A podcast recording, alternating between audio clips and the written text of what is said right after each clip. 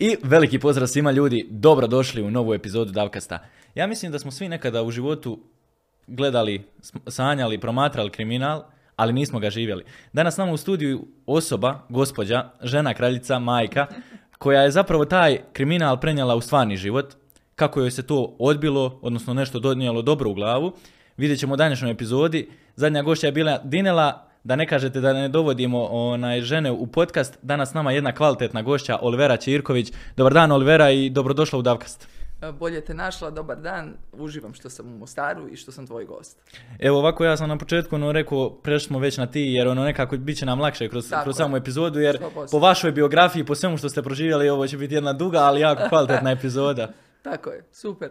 Kako je prošao put do Mostara? Jer ono, strmovito putevi. Ne, uživam. Baš taj deo nekako pred Mostar od Konjice, jel Konjic? Da, da. Pa do Mostara iznenađena sam. Prvi put putujem po danu i vidim reku i onako ja volim planinske te krajeve, super. Odmah bih napravila kućicu da sam iz Mostara tu negdje vikendicu i živjela. Vama nije prvi put da ste tu? Ne, zapravo, da. ne, bila sam na promociji pre 2020 u Mepasu sam imala promociju i to baš dobru promociju. I ovim putem sada podcast, opet promocija. Opet promocija, ali već je da prođe kad budu gledali, tako da... Da, da, ali evo imamo, imamo bar ponedeljkom u 8 sati kvalitetan sadržaj za gledanje. Nadam se. Sada kad krenemo zapravo pričati i kad krenemo u sami uvod čitave priče i čitavog vašeg života što se događalo, nekako ono, ja bar kad sam se pripremao za emisiju, stane mi ono, wow, stvarno wow, kad, kad, kad bi vas predstavljao u jednoj riječi to bila wow, ono, riječ i to je to. Jer nekako toliko toga se izdogađalo, toliko toga treba uh, pohvatati, toliko toga treba ispričati, ono, od samog početka početi. Pa ajmo na početak što se kaže. Uh, Olivera kao malo dijete, kako je teko vaš život kao dijete, kakvi ste bili? Olivera od malena čudna, čudnjikava, dobra, uh, poslušna, ali iz ljubavi, zato što sam imala dobre i pametne roditelje koji su me gajili sa puno ljubavi. Autoritet su imali zato što sam ih volela.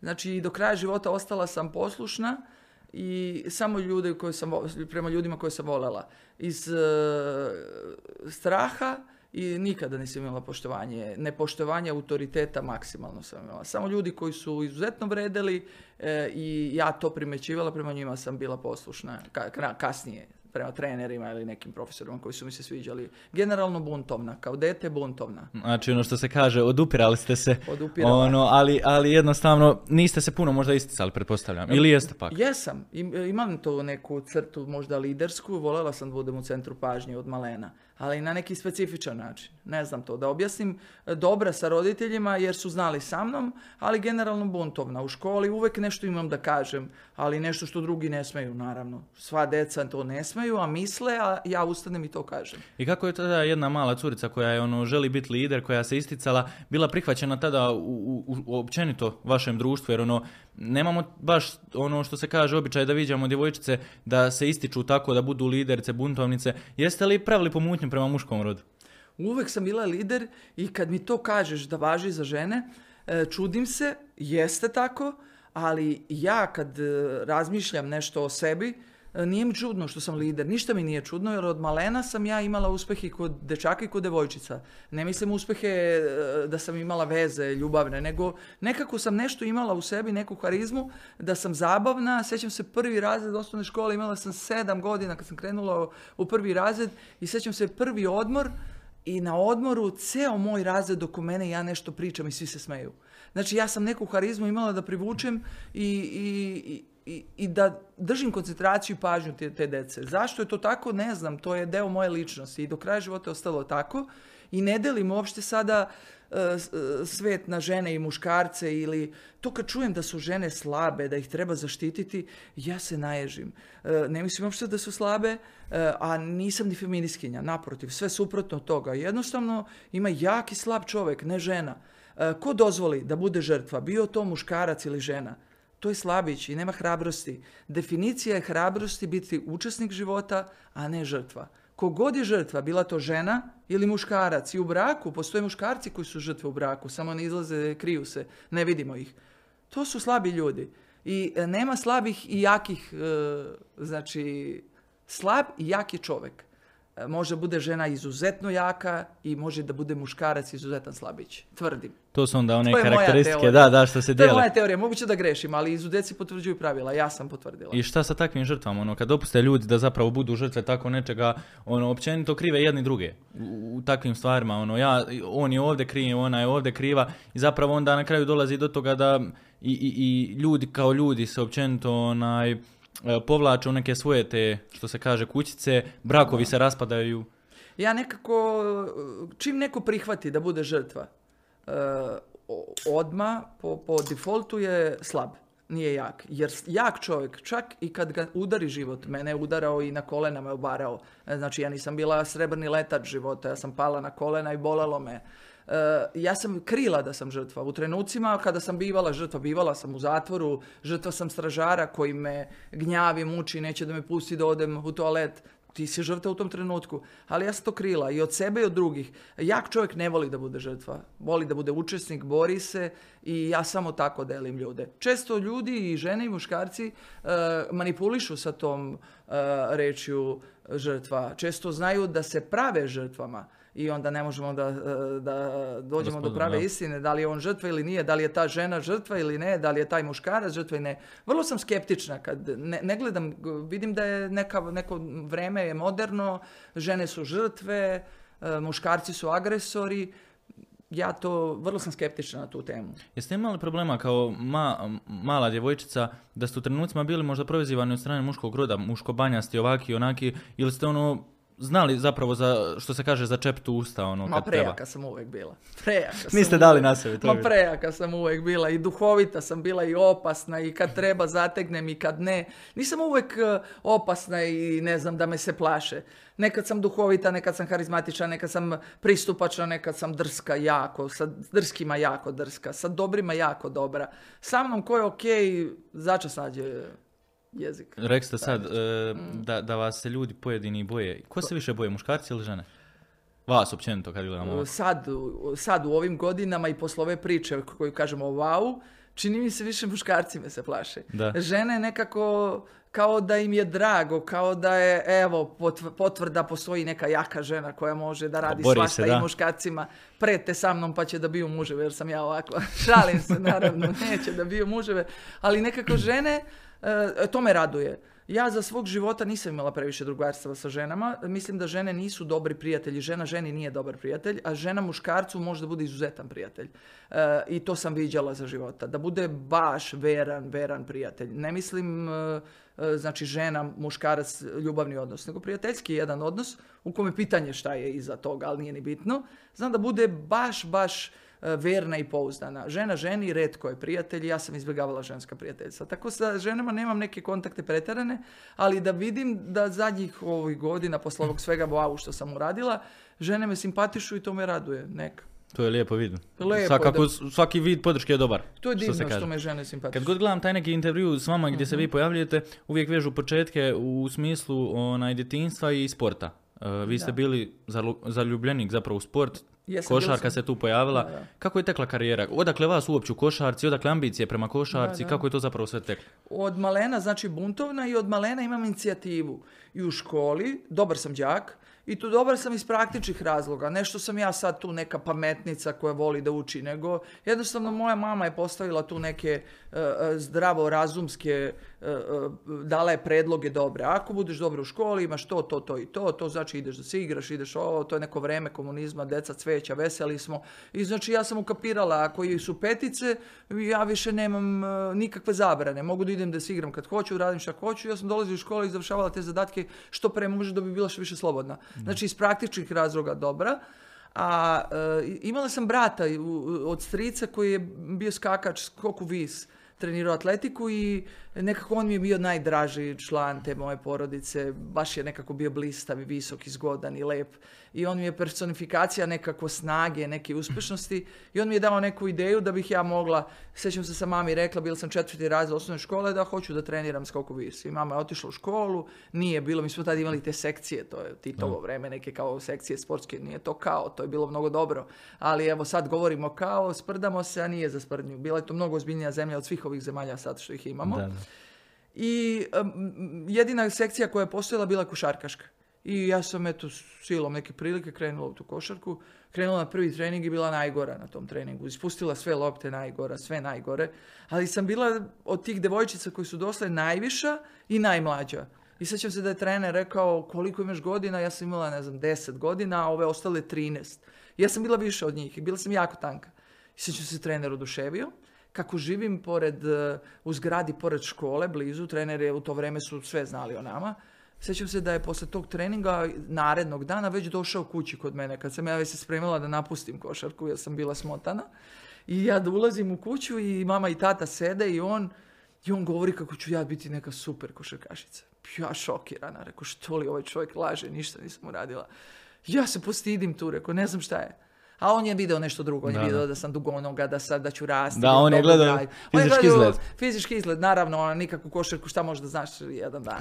I zapravo, je li to ti padovi koji su se dogodili na početku u košarku, u košarci, zapravo jesu li oni rezultirali tome da vi postanete kasnije sve bolji i bolji, jer išli ste na razna natjecanja, bili ste šampioni, vamo tamo, ono, je li to ta, što se kaže, crta između gubitnika i pobjednika? E, Sport je najbolja stvar koja može se desiti mladom čovjeku. Da li je ona profesionalni sport koji preferiram naravno, ali ona je za određeni broj ljudi koji su negde i, i boži prah imaju nad glavom posut, jeli? E, e, I rekreativni sport je najbolja stvar koja može jednom čovjeku da se desi. Ko to osvesti, srećan je čovjek, ko to ne osvesti, žalim ga. Kad bi ljudi osvestili koliko sport utiče na psihičko zdravlje, svi bi se bavili sportom. E, ja sam to osvestila, ali kroz profesionalni sport, to je jedna distanca više. I e, da, moj karakter naravno da se gradio kroz sport. E, kroz sport raste jedno dete koje nauči šta je fair play, šta je konkurencija, šta je kolektiv, šta je pobjeda, šta je izgubljena utakmica. Nauči sve prave stvari. Pre vremena, pre ostale dece koje će se s tim suočavati, ne znam, na fakultetu, u srednjoj školi, s nekim drugim, e, na nekim drugim primjerima, jedno malo dete koje s 10 godina već kreće da kapira šta je utakmica, šta je izgubljena utakmica, šta je disciplina, šta je ujutro na trening, ne zakasniti uveče. Mnogo dobrih stvari. Sve najlepše u sportu. Jako ceni sportiste. Mislite li da je e, sudbina bila jedan dio uzroka i te košarke i kasnije vašeg života koji ste proveri, proveli jer e, sa košarkom ste putovali u Grčku, proveli ste tamo jedan dio period života faktički i onda kasnije vezani ste za Grčku jer kad god negdje spominje, spominje se Olivera, tu je Grčka. Znači. Grčka je kao ono pojam i to je to. Jest, jest. Onaj, mislite li da tu utjecala i neki, neki dio sudbine zapravo? Mislim da je karakter, a karakter određuje sudbinu. Tako da jeste. Odgovor je da, ali kroz moj karakter koji određuje sudbinu, ne moj, nego svačiji karakter ti odredi sudbinu. Ako si ti neko e, ko nije aktivan, ko ne, nije radoznao, ko neće da proba život, ne može takve stvari da ti se dese. Ako si ti toliko i negde reskirant i bandoglavi ili možda hrabar ili možda buntovan toliko ili tražiš neku slobodu koja ne postoji, a ja sam je našla. To je jedna anarhična sloboda koja nije realna. Ali ja sam je našla i svidala mi se, jel? Da, na neki način da, život sudbina, da, pa da, u nekim trenucima i taj karakter, da nisam srela mog bivšeg muža s kojim imam sina, e, možda nikad ne bih, a možda i bih ušla, to je sad već nagađamo. Da. Ali on je neka prva Poveznica zapravo, da. Jeste poveznica. Otvara mi jedna vrata od jednog drugog sveta koji meni do tada nije bio blizak. Da. E, dolazi upoznavanje vašeg bivšeg muža i, i sve ono što se kaže, tu počinje ta priča. Onaj, Tu kreće thriller, da, nažalost. tu kreće thriller. Ulazi. E, zašto nažalost? Da mi recite odmah, zašto nažalost kad, kad spomenete tako Pa nešto? nažalost, zato što mi je odredio uh, znači, život da njega nije velika je vjerojatnoća da bi mi muž bio neki gospodin košarkaš. Da. Da, smo ja i gospodin košarkaš... uh, Ali onda uh, vi ne bi bili Olivera bi ja Čirković, bila znate, razumijete, ova sada- po tome. Ne bi pravili filmove o meni iz serije. Ja i gospodin Košarkaš bi bili jako dosadni. Znači, Da. ovako gospodin ovaj nemirni je napravio da ja Da postanem vi postanete od mega zvijezda. Ali ne samo na Balkanu, što je jako zanimljivo. E, Vrlo sam ponosna na to. Sad se širim. Da, sad ovo pretenduje da ode prvo na Europu, pa ako Bog da, ceo svet. Baš ćemo doći do te teme. Da. I dolazi zapravo to upoznavanje vašeg muža. Jeste li mogli slutiti u, u bilo kakvim sekundama da to upoznavanje može bukvalno ono što se kaže pisati korice vašeg života do evo dana današnjeg, jer sve to pretpostavljam bilo spontano, slučajno i onda se dogodi to što se dogodi. Da, nikako nisam mogla da pretpostavim. Ja imam jednu sigurnost sa kojom sam se ili rodila ili mi je moj tata usadio dok sam bila mala jer je govorio šta god ja pokušam da uradim, to, će, to moja Olja može da uradi. Pa to će Olja da uradi. I, i valjda podsvesno mi nabio to nekako u glavu da ja stvarno mogu sve. Kad sam upoznala tog mog bivšeg muža, e, jesam se zaljubila, ali mi je delo da sam ja zvezda te veze i da sam ja glavni lik koji pomera konce i šali se sa njima. U stvari je bilo obrnuto, ali ja puna sebe i nesvesna da to nije baš tako. Ja sam gazila jako i nisam uopšte razmišljala da bi on mogao da... Mogla sam ja njemu da promijenim sudbinu, ne on meni, jer sam jači karakter. Ali ono ne lezi vraže. Da, da, E, Jedna pouka dok smo na ovoj temi. Nikada ne misli da si najjači, najmoćniji, najsigurniji. Nikada. I kad stigneš negdje i ostvariš neke ogromne rezultate, bilo kakvom i u, u normalnom zanimanju, tek tada oprez i kaži sebi op, samo da me ne ponese ništa. Jer će da te dođe nešto dopali po glavi i da padneš, da, da, sve će da, da, Da se skupljaš po podu. da. Jesu li se ikad pojavljivale u vašem životu naznake da bi vi ikad mogli da se bavite kriminalom? Jesu, jeste imali ikad takve misli prije nego što ste upoznali vašeg muža? Nisam imala misli, eto, vidiš, k- na početku si rekao, imali smo svi misli o kriminalu, ali ga Da. nismo živjeli. Ja, sam, ja nisam imala misli o kriminalu, ali sam ga živjela kod mene na opačke. Da, da, obrnuto, da, da. Ima i na opačke. Nisam imala, ja sam, uh, znači, do tih mojih negde u 25. godini sam ga upoznala. Ja sam baš bila aktivni, profesionalni sportista, znači iz bivše Jugoslavije, koja se raspada, igram u jedinstvo, idi koji je prvak Evrope u najboljem timu. E, Ja dolazim u Grčku i u prvoligaša u Atini, pa grati i jedna ozbiljna karijera. Igram 7-8 sezona kao u prvoligašu, prvi sam strelac prvenstva Grčke, apsolutna sam zvezda. I nemam vremena ja da se... Jeste ono vreme da se ne lažemo. 90. su vreme kada se ruši bivša Jugoslavija i kada sve mi raspadnute zemlje trpimo to i, i mi u Srbiji naročito embargo, zemlja počinje da živi na neki ilegalan način, da uvozi naftu, benzin, cigare, sve je ilegalno. Znači, ta državni aparat reflektuje na nas ilegalan način života i mi postajemo negde ilegalci. Svi kolateralna šteta režima, apsolutno smo Da, mi da. mladi. Ne kažem sad da mi je kriva e, zemlja zato što sam ja, ja izabrala kriminal, imala prijateljice koje su doktorke, koje su profesorke, preživjele su sve to, pa nisu izabrale taj put, ali mislim da nas je malo pogurnula i ta... Koja je bila crta odluke između normalnog života i kriminalnog života? Nema odluke one konkretne da sad kažem je sad gotovo, ali da me poguralo nešto jeste. Ja, e, znači, ulazim u taj svet e, e, samo da ga gledam, kao po- posmatrač sam. Ja sam u, u, u publici i gledam kriminal, tako počinje. E, upoznajem te ljude, neki su mi simpatični jer su buntovni, jer su malo anarkični, jer malo mi liče na moderne hajduke, sve to volim, teraju neku kontru, to mi se sviđa. E, znači, to me spaja, razdvaja me moj, moja prošlost, moj život, sve to skroz drugačije, znači od toga. Šta si me pitao? Umorna sam sada, znači... Zapravo, onaj, kako se zove, htio sam da postavim pitanje, Da. kad, odmah, kad smo odmah Da. na toj temi što se kaže crte kriminala i normalnog života. Ne, ne, kako ulazim? Da, Da, ukapirala- kako da, ulazite da. zapravo u samu, u samu Da. priču toga Znači, svega? prvo sam gledalac, nemi, i e, tokom tog gledanja ja kapiram negde da bi mogla, e, jer me uznemirava, vidim da oni jako jeftino, ljudi iz kriminala koji donose kradenu robu ili nešto, prodaju to jako jeftino i da oni koji su pametniji od njih, koji su preprodavci, imaju neke showroomove e, po Beogradu i prodaju tu, preprodaju tu ukradenu garderobu, a to rade legalno, zato što je to u našoj zemlji tada legalno, ja tu negde vidim rupu. Što to ne bih ja radila kad sam na izvoru, poznajem te ljude preko supruga mog. Zašto ne bi ja to kupila pa preprodala pa zaradila? I stvarno se to dešava par puta i to se meni sviđa. Ali to nije prekretnica. Onda ja počinjem da ulažem svoj novac iz sporta. E, sjećam se da prvo u zgradi gdje, je moj, gdje sam se rodila, gdje je moj tata živeo, ja kupujem stan na trećem spratu i moja zgrada nema krov i imamo pravo na dogradnje. Ceo sprat da se nadogradi i da se napravi krov. I cijela zgrada potpisuje daje meni tu mogućnost da ja sagradim ceo sprat četiri stambene jedinice i ja to i radim. Gradim stanove, znači čitav si jedan sprat i e, paralelno s tim otvaram e, jednu, e, l- pa to je kao ordinacija, ali u stvari rengen kabinet koji je bio pet najboljih rengen kabineta naše zemlje u tom trenutku. E, To sve radim zato što me tata upoznaje s jednom prijateljicom koja je doktorka iz nekog je malog mesta i šta se dešava. I legalno uložen novac i sve papire koje sam imala legalne, dolazim u situaciju da moram da odem u opštinu i da podmićujem uh, predsjednika opštine, da moram da dajem neke koverte, da moram nešto da mutim. Stavljaju me da mutim, a ja nisam tip koji muti. Znači, ja i sad prezirem prevaru. E, Možda deluje malo, malo smešno, a iza mene e, stoje strašna krivična dela, e, ogromna dela, kriminalna, ali to su teške krađe, pljačke, to nije prevara. Prevara je druga kategorija. Kad gledaš nekog u lice, varaš ga, e, prevara su političari, prevara je ovo sve što ja prezirem i ja nikada ne mogu biti prevarant. Znači, wow, to, toga se grozim. E, znači, to je za mene prevara i ja počinjem tu da se osjećam potrešena sam u stvari.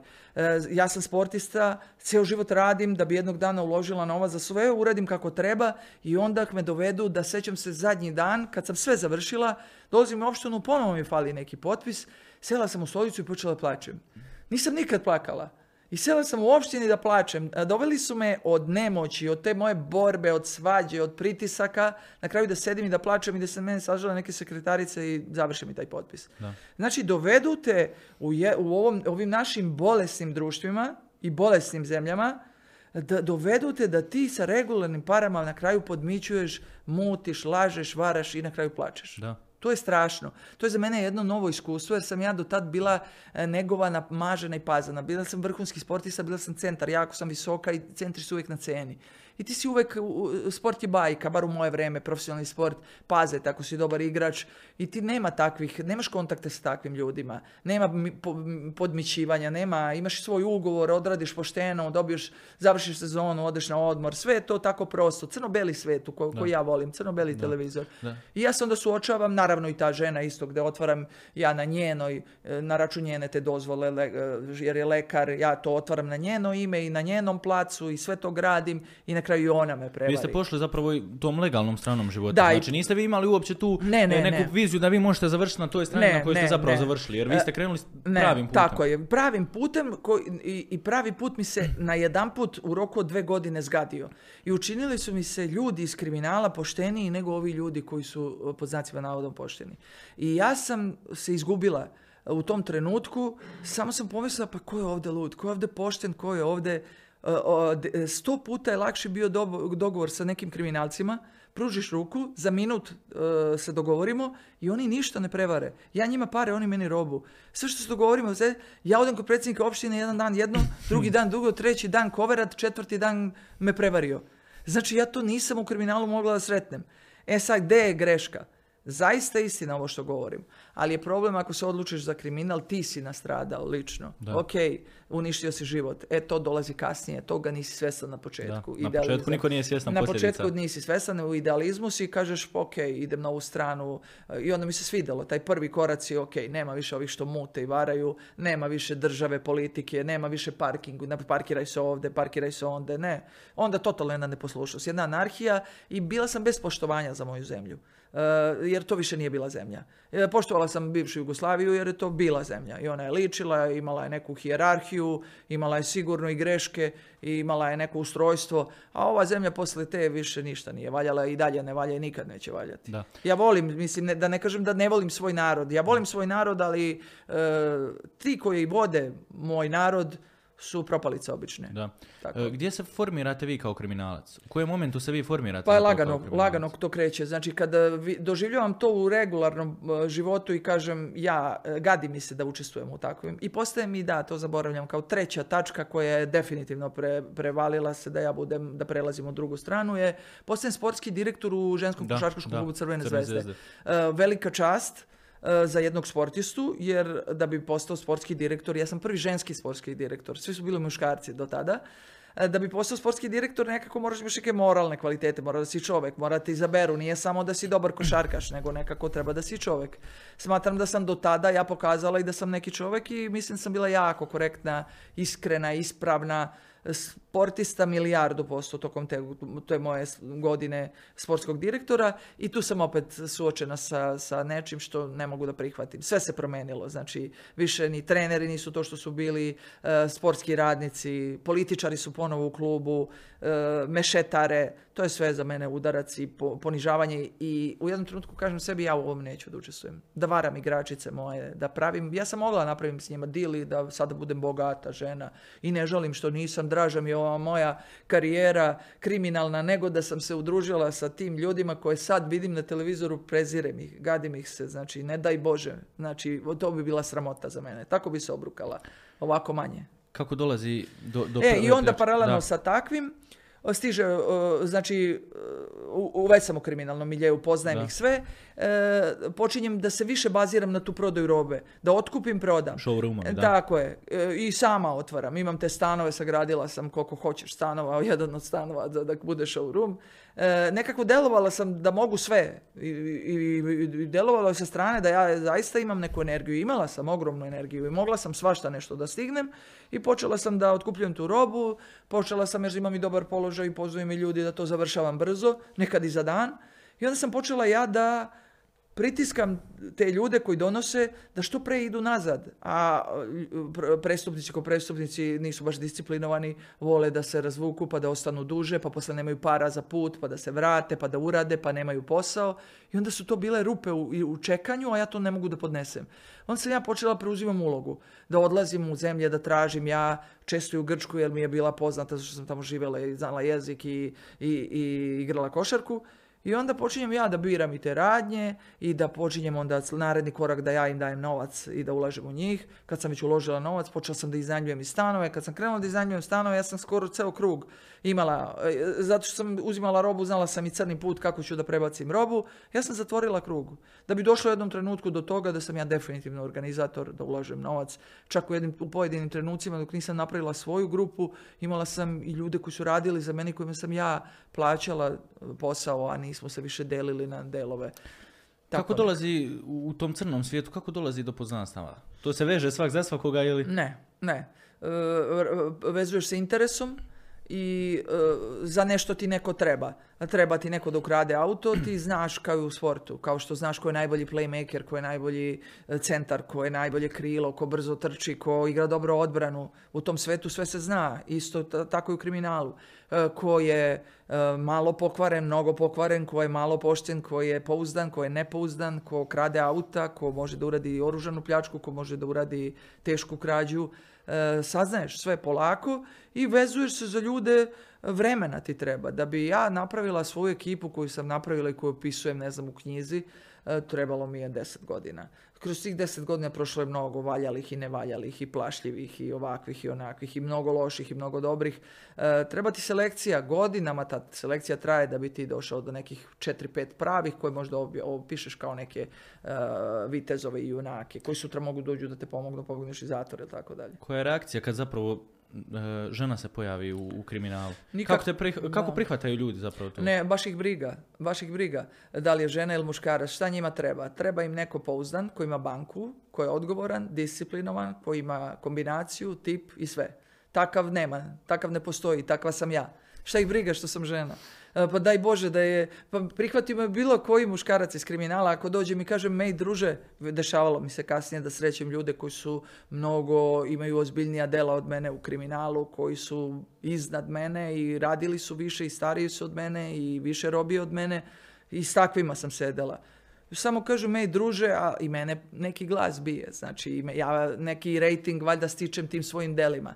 Ako kreneš i stvarno vodiš neke ljude i ti ljudi od sirotana vrlo brzo postanu bogati, pa krenu da voze auta, da kupuju stanove, pa da se čude njihova prvo bliža okolina, pa dalja, onda neko govori, ej, postoji neka žena s kojom ideš i sve što kaže to uradi. Isto takvi su u kriminalu gotovo nepostojeći. Znači držala sam reč, sve što obećam to uradim, imala sam uvek posao, spremne pare, akcija, pa to je Hollywood, takva osoba Jackpot. samo u filmovima Da, da. postoji. E, Uopšte ih ne zanima da li si muškarac ili žena. E. Znači možda su u nekim trenucima ti ozbiljni, malo podozrivi, par puta mi je bio podozriv neko ko je baš bio i malo je skeptičan dok ne uradimo prvi posao, posle toga 101%. glatko ide. Ma sve glatko. U jednom intervju ste spomenuli zapravo da e, su muškarci po pitanju svega toga općenito brzopleti i ono što se kaže hinjavi. Onaj, e, koliko je to zapravo istina? Jer ste vi bili baš ono glava što se tiče svih tih operacija, Pink Panthera općenito, e, mozak da se sve to zapravo realizira. E, ka- kako je mišljenje zapravo? Je li to zapravo istina da su muškarci brzopleti u tome dijelu posla i općenito kao, Pa kao kako se mogu ne, ne, snaći? nisu brzopleti, nego na- naročito im treba žena. Kako im treba u životu, nekako sve vidim da pravi muškarci uspješni imaju, us- i kaže iza svakog muškarca uspješnog stoji neka jaka žena i ja stvarno to verujem. E, e, I tako im trebaju kriminalu, samo što žene nisu budale da idu u kriminal, šta im to treba? One su razumne, lukave, razlučuju šta će u kriminalu da ide da robija, sačeka nekog kriminalca i uzme mu pare kad je kući. To je ženski mozak pametan. Šta- Nisu žene budale. Odakle meni ta budalasta ideja da odem da se guram po kriminalu, to je deo moje ličnosti i ne znam šta mi je to trebalo. Ali eto, kad je već trebalo, taman sam im dobro došla. I meni i njima je bilo dobro. E, jako je dobro da žena koja je stvarno jaka ima sve ovo što ja a to je redko da se potrafi da imaš i novac i da držiš reč, da si hrabra, da imaš posao, da imaš ideje takve, da ti sklopiš ceo film. Ako sve to imaš, čak može da koristi. E, muškarac, jedan, ne osjeća konkurenciju e, sa ženom, a da mu, kad mu naredi neki muškarac, to je antagonizam stravičan. To zateže pesice, htio bi da se bije, nećeš mi ti, nećeš mi ti. Ja sam žena i to ne, e, ne činim tako kao kako bi neki muškarac. Ja na skroz drugačiji način pristupujem tom muškarcu, e, e, jer sam žena i, i nemamo kontru tu neku, e, oni se samo ne takmiče, su jači od mene, naravno da su jači. Znači muškarci su. E, oni samo vide da sam ja iskusnija jer sam uvijek bila starija. Ja sam bila mnogo starija od tih ljudi koji su radili. To su mladi momci. I oni su vidjeli jedno iskustvo i da ja ne grešim i da ako me pratiš i slušaš desit će se nešto dobro. A s druge strane nema tog antagonizma. Vidjela sam da su bili vrlo neposlušni. Moji ti najbolji momci su nekako bili jezivo neposlušni sa muškarcima i sa autoritetima muškim. Tako da nam je koristilo to što sam žena.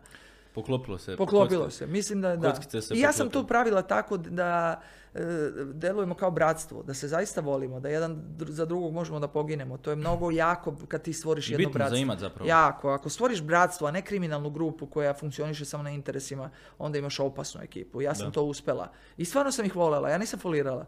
Ja sam njih volela i oni mene su voljeli. I došli smo u jednom stadionu, jedno vreme je tra- bilo tako da bih ja stvarno stala na metak za nekog od njih i on, on je za mene. Gdje su ti ljudi danas? Gdje su ti ljudi danas e, uglavnom Imate li kriminalu? kontakte? E, Pa ja sam morala da prekinem te kontakte jer su bili toliko bliski da su ostali toliko bliski, ja ne bih mogla da izađem iz kriminala. Evo, ja sam u jednom trenutku, kad sam izašla taj posljednji put iz zatvora, ponovo se vratila u kriminal, imala grešku i nisam uspela u- na jednom poslu velikom i presekla sam. Rekla sam kraj. I ja kad jednom kažem kraj, ali ja to i stvarno mislim, za to treba isto snaga, stravična. E, treba mnogo snage izaći iz kriminala, treba mnogo snage prekinuti, iseći granu na kojoj sediš, mnogo snage iseći ljude koji su ti do juče bili kao braća, koji su riskirali život da te izvode iz zatvora. Za to treba ogromna snaga. Ali jednostavno moraš da biraš. Ili ideš desno ili ideš levo. Nema sredine. Da. Ne može da ideš sredinom kad puta sredinom nema. Ili sam sa njima ili sam sama. Da. I mo, mo- im bilo je da biram. Nije bilo moguće da jedem desno, a da se mi družimo. Kad pogledate danas zapravo stanje što se tiče muškaraca, jel stanete i ono kažete kakvi su ovo kao ono paćenici, koliko sam ja zapravo hrabrija od njih, ono, što bi mi rekli muda imaju više žene nekad nego muškarci, jel to zapravo tako ili ono, e, jel su se nekako danas muškarci previše feminizirali? E, Kako e, to već teče? po- poražena sam muškarcima danas. Razočarali su me. Ne znam šta im je. Zašto su dozvolili da im žene vitlaju iznad glave i mašu prstom? Pojma nemam. E, bravo za žene, ali i one su sebi muku navalile. Mnogo su bolje živjele dok nisu vitlale prstom, dok nisu pričale o feminizmu, dok su sad neka prava, neko ludiranje. Moja mama je bila kraljica. Nije znala šta je feminizam, pojma nije imala, a bila kraljica i vladala tiho. Iz, iz senke, vladar i senke, to su najjači vladari. Niti je tatu lupala po glavi, niti ga je šamarala. E, Uvijek nam govorila da je tata mnogo jak lik i da je zverka prava i stvarno je tata bio mera za snagu. Ja sam odrasla tako da muškarac treba da je snažan, da štiti porodicu, da donosi novac. A mama ne treba, mamu ne bije tata, nego je mama vladar. Znači radi šta hoće, mama kraljica. Znači, žene su trebale da ostanu kraljice, ali da ne vitlaju prstom, da ne šamaraju muškarce, da, da ne rade po ceo dan. Šta su one sebi navalile? Ja sam i to primetila. Navalile su sebi neki posao u kom se slamaju po 8 sati i opet im ostala kuća na glavi. Trči da skuva, trči opet detetu, trči ovo. Znači, osim onih onih dnevnih aktivnosti koje je imala moja mama, one su sebi navalile još 8 sati rada da bi im neko pomazio po glavi i rekao kakva menadžerka, bravo za nju. Ona znači izlupana debidus. 10 sati rada i 10 sati mučenja po kući gotova. Iseđena kolo limun i posle 5-10 godina mora se razvede. Unesrećena. U nesreći ili ovaj ceo sistem. Ja mislim da ovdje sve greška. Sad ja pričam nešto mnogo anarhično, verovatno ću nervirati muškarce i žene. Ali ja stvarno... To je da Ja ću nervirati sad i žene i muškarce, ali mi se ovo ništa ne sviđa. Ne sviđa mi se ni žene što vitlaju prstom, jer nije potrebno to da šamaraš muškarca da bi vladao. Ja sam vladala ljudima koji su kriminalci, kriminalci, mnogo opasni ljudi e, e, sa kojima se ja nisam šalila, nisam ih vređala, nikad mi nije palo na pamet, poštovala sam ih. Ali ja sam tiho vladala njima. Znači, to je moćna žena, to je jaka žena. Nisam postrojavala ih, nisam ih tukla po ušima, nije to bilo to. Znači, tako se ne vlada. Imaju pogrešan pristup žene. Tiho se vlada i stavljaš ga nekako u prvi plan da on nema pojma. Moj tata je umro, a nije znao da je mama bila tihi vladar. Ništa nije razumeo. Koliko je njemu bilo lepo i koliko je mami bilo lepo. Znači, kakav jedan lep odnos. Svi vladaju, a niko ne zna ko je vladar. To je prava priča. Napravi malo e, pametnu situaciju. Ali ovo sad kod nas ništa nije pametno. Šta danas čini jednu jaku i uspješnu ženu, a šta jednog muškarca slabića? Pogazi smo muškarci, izvinjavamo se. Pazite ovo, bila je epizoda gdje smo gazili žene, sad moramo, sad moramo uzvratiti muškarcima da bi onaj TikTok pa, bio ravnopravan. Vidi, ja znam par opasnih baja i ne smijem da kažem da ih više nema. Ja ih jako poštujem. Znači, muškarci još postoje, živi bili i ne dajte se. Nemoj da možemo se... bez žena ni bez muškaraca. Pa ne znam šta je ovo, ali ovi što su savili vrat, muškarci, šta je s vama, dižite vrat. Moram da im dam jedan savjet ovim slabićima, jel? E, gospodo slabići, probudite se. Da vam kažem šta radi žene sa vama. Recept jedan, da otkrijem sada rasklinkam sve žene. E ovako. Šta žena radi? Udas ili ima vezu, gazi tog i muža ili muškarca i pegla ga godinama, godina, godinama da od njega stvori ono što ona želi. Da on postane ono što želi. I ako uspe u tome i stvarno ga stvori da liči na ono što je ona zamislila u svom životu, tog dana je on završio. Ona će ga sažvakati, ispljudnuti i zgaziti. Tog dana će ga se zgaditi i ostavit će ga. Naći će dečka novog. Zato znači, puno. Sve žena radi da bi ga napravila kakvim ona želi i kad ga napravi onom slinom koju je žela da bude slina, da je nevara, da gleda samo u nju, da ništa, nja, nja, nja, da opere malo i sudove i da, da počisti tepih, tog dana kad sve to uradi i kad postane gospodin savršeni, taj dan će naći novog dečka koji je neki neposlušni buntovnik i koji radi šta hoće. E, baš kad gledam ovako uko što ljudi pričaju... Ugasit će podcast. ali ovdje, baš, baš što gledamo, onaj, što se kaže danas, zašto, zašto žene se lože na takve muškarce? Zašto vole neposlušne muškarce? Žene vole neposlušne muškarce i onda ih uhvate i gnjave i gnjave ih da postanu poslušni. Ako padnu pod pritisak njihov i postanu poslušni, e, gotovi su. E, vole neposlušne, pa to je u prirodi žene. To je priroda žene da je privlači jak muškarac. Pa mi imamo prirodu, imamo onaj arhetip u nama kad je muškarac lovio i donosio hranu i bio moćan, baja, žena je rađala i čuvala, znači, decu, to u nama negde čuči. I to što žena voli, kaže voli bogatog, pa nije to samo voli boga, voli da ima kuću, a kuća je to ona neka pećina koju nekada imala, voli sigurnost, voli baju koju će da donese pare, znači e, voli da ta deca su njena mirna i obezbeđena. Znači, logično je da žena voli. To ja ne osporavam to što žene vole, e, e, ne znam, neku materijalnu stabilnost, ali da ne odu one pa odu u ekstrem. A što onda se kaže da muškarci vole kučke? vole? Kučke. Kučke, pa vole glupani jedni, znači šta je sa vama muškarcima, pojma nemam, glupan do glupana, znači e, nađe kučku, ona ga cedi, ali i, i, i posle ništa nije uradio. Posle ga kučka napravi volom i onda svi kukaju u, krug, znači, a ovo je, znači, ali bar dobro, ja pljujem i žene i muškarce, znači neće mi zameriti. Jedan, jedan, ja. Jedan, jedan, malo pljunem ove, malo pljunem one, ali opet savjet za muškarce. Ovo kao da je došao baja neki pravi, ali moram da kažem su moji, zašto su moji savjeti dobri? Zato što sam ja. Više od polovine svog života provela sa muškarcima, sticajem okolnosti nesretnih i kriminala. Zaista sam živjela sa mladim ljudima, muškarcima i živjeli smo u tako ratnim uslovima. Tako je bilo opasan naš život i taj kriminal koji se kod nas vrtio. Borili smo se svaku drugu noć da li ćemo preživjeti, da li ćemo u zatvor, da će nas upucati policija. Kad živiš u takvim ratnim uslovima, ja sam sa njima zajedno na tom stanu i pazim ih sve i kontrolišem i kuvam i sve radim. Evo ženama, još jedna poruka. E, Kad kaže ja neću da kuvam, ja to prezirem, mene sramota. Ja, žena, majka, srpskog kriminala, znači, e, kuvala je u stanu gdje nas je bilo po deset kao kineza, spremamo se za pljačku, a gdje ćemo po restoranima e, da nas pohapse negde, e, svi e, obrijane glave, namršteni, luckasti, jer da idemo po restoranima, imamo para, ali ne sme da se ide po restoranima, mora se čuva glava.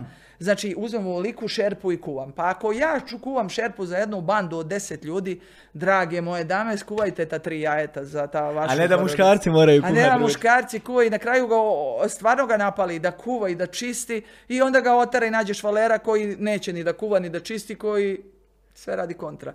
Tako. Dakle, znači, e, savjet. Žena samo voli alfa muškarca koji ima inicijativu, koji je jak, koji vam tera kontru, koji vam čak pravi nemir i kad nije pravi nemir. I još jedan predlog. I kad volite tu ženu, drži je malo u neizvesnosti, da pom- pomisli da nije sigurna da, da, da, da je tvoja. Ako hoćete da budete nešto. Ako nećete, vi slušajte žene pa ćete vas oteraju posle Onda par ostanite tetkice. Ma, onda Ma, budi tetka i dobi metlu posle koliko godina i čao. Eto, sad znate šta da birate i kako da birate, da se ne bi zeznuli u životu. A, ta- kako ste vi birali u životu? U, u- u- Imate li grešaka? Im, full promašaj. Ja sam najjači promašaj. Pa ti što su mašili, oni treba da pričaju o iskustvima. Ja sam, evo, odmah da kažemo, ja sam našla najneposlušnijeg gospodina, e, e, koji nikad nikog nije slušao i do današnjeg dana je ostao neposlušan i samo mi je taj bio zanimljiv. I samo sam se za to gudala i njemu rodila dete. Posle toga ništa. Znači, jedna žena koja je imala svet na dlanu bila je ponovo neposlušnog. Ponovo, znači, u ženskoj glavi ima neki kuršus. To je, znači, ta, to je ta, ona što se kaže, Ne, ženska pa. pamet. To je ta ženska prava. E, bravo. I, e, tako. I tako kroz čitav život. Ali ne samo vi, nego svaka. Pa, to je ženska pamet. To su I žene- kad, kad kaže ženska pamet pa se žene naljute, e, drage dame, nemojte se ljutiti. E, Ali vam je tako, sad vas je Olivera A. Olivera je rekla ili Olivera onda ima žensku pamet. Čim Tako, se loše tako, udala. Tako. E, I da nakažem ponovo, kad ovako kažem, ja nemam gorčinu, kad kažem loše udala, znači loš izbor. Ja sam mnogo dobra s mojim bivšim mužem, mi smo prijatelji. E, pogledajte storije i jedno nas pevamo i zagrljeni. Družite. Zagrljeni. No, imate dijete, faktički. O, imamo dijete koje je da- lud da mrzi čovjeka s kojim ima dijete. Da, znači, tako. to je za mene nenormalno.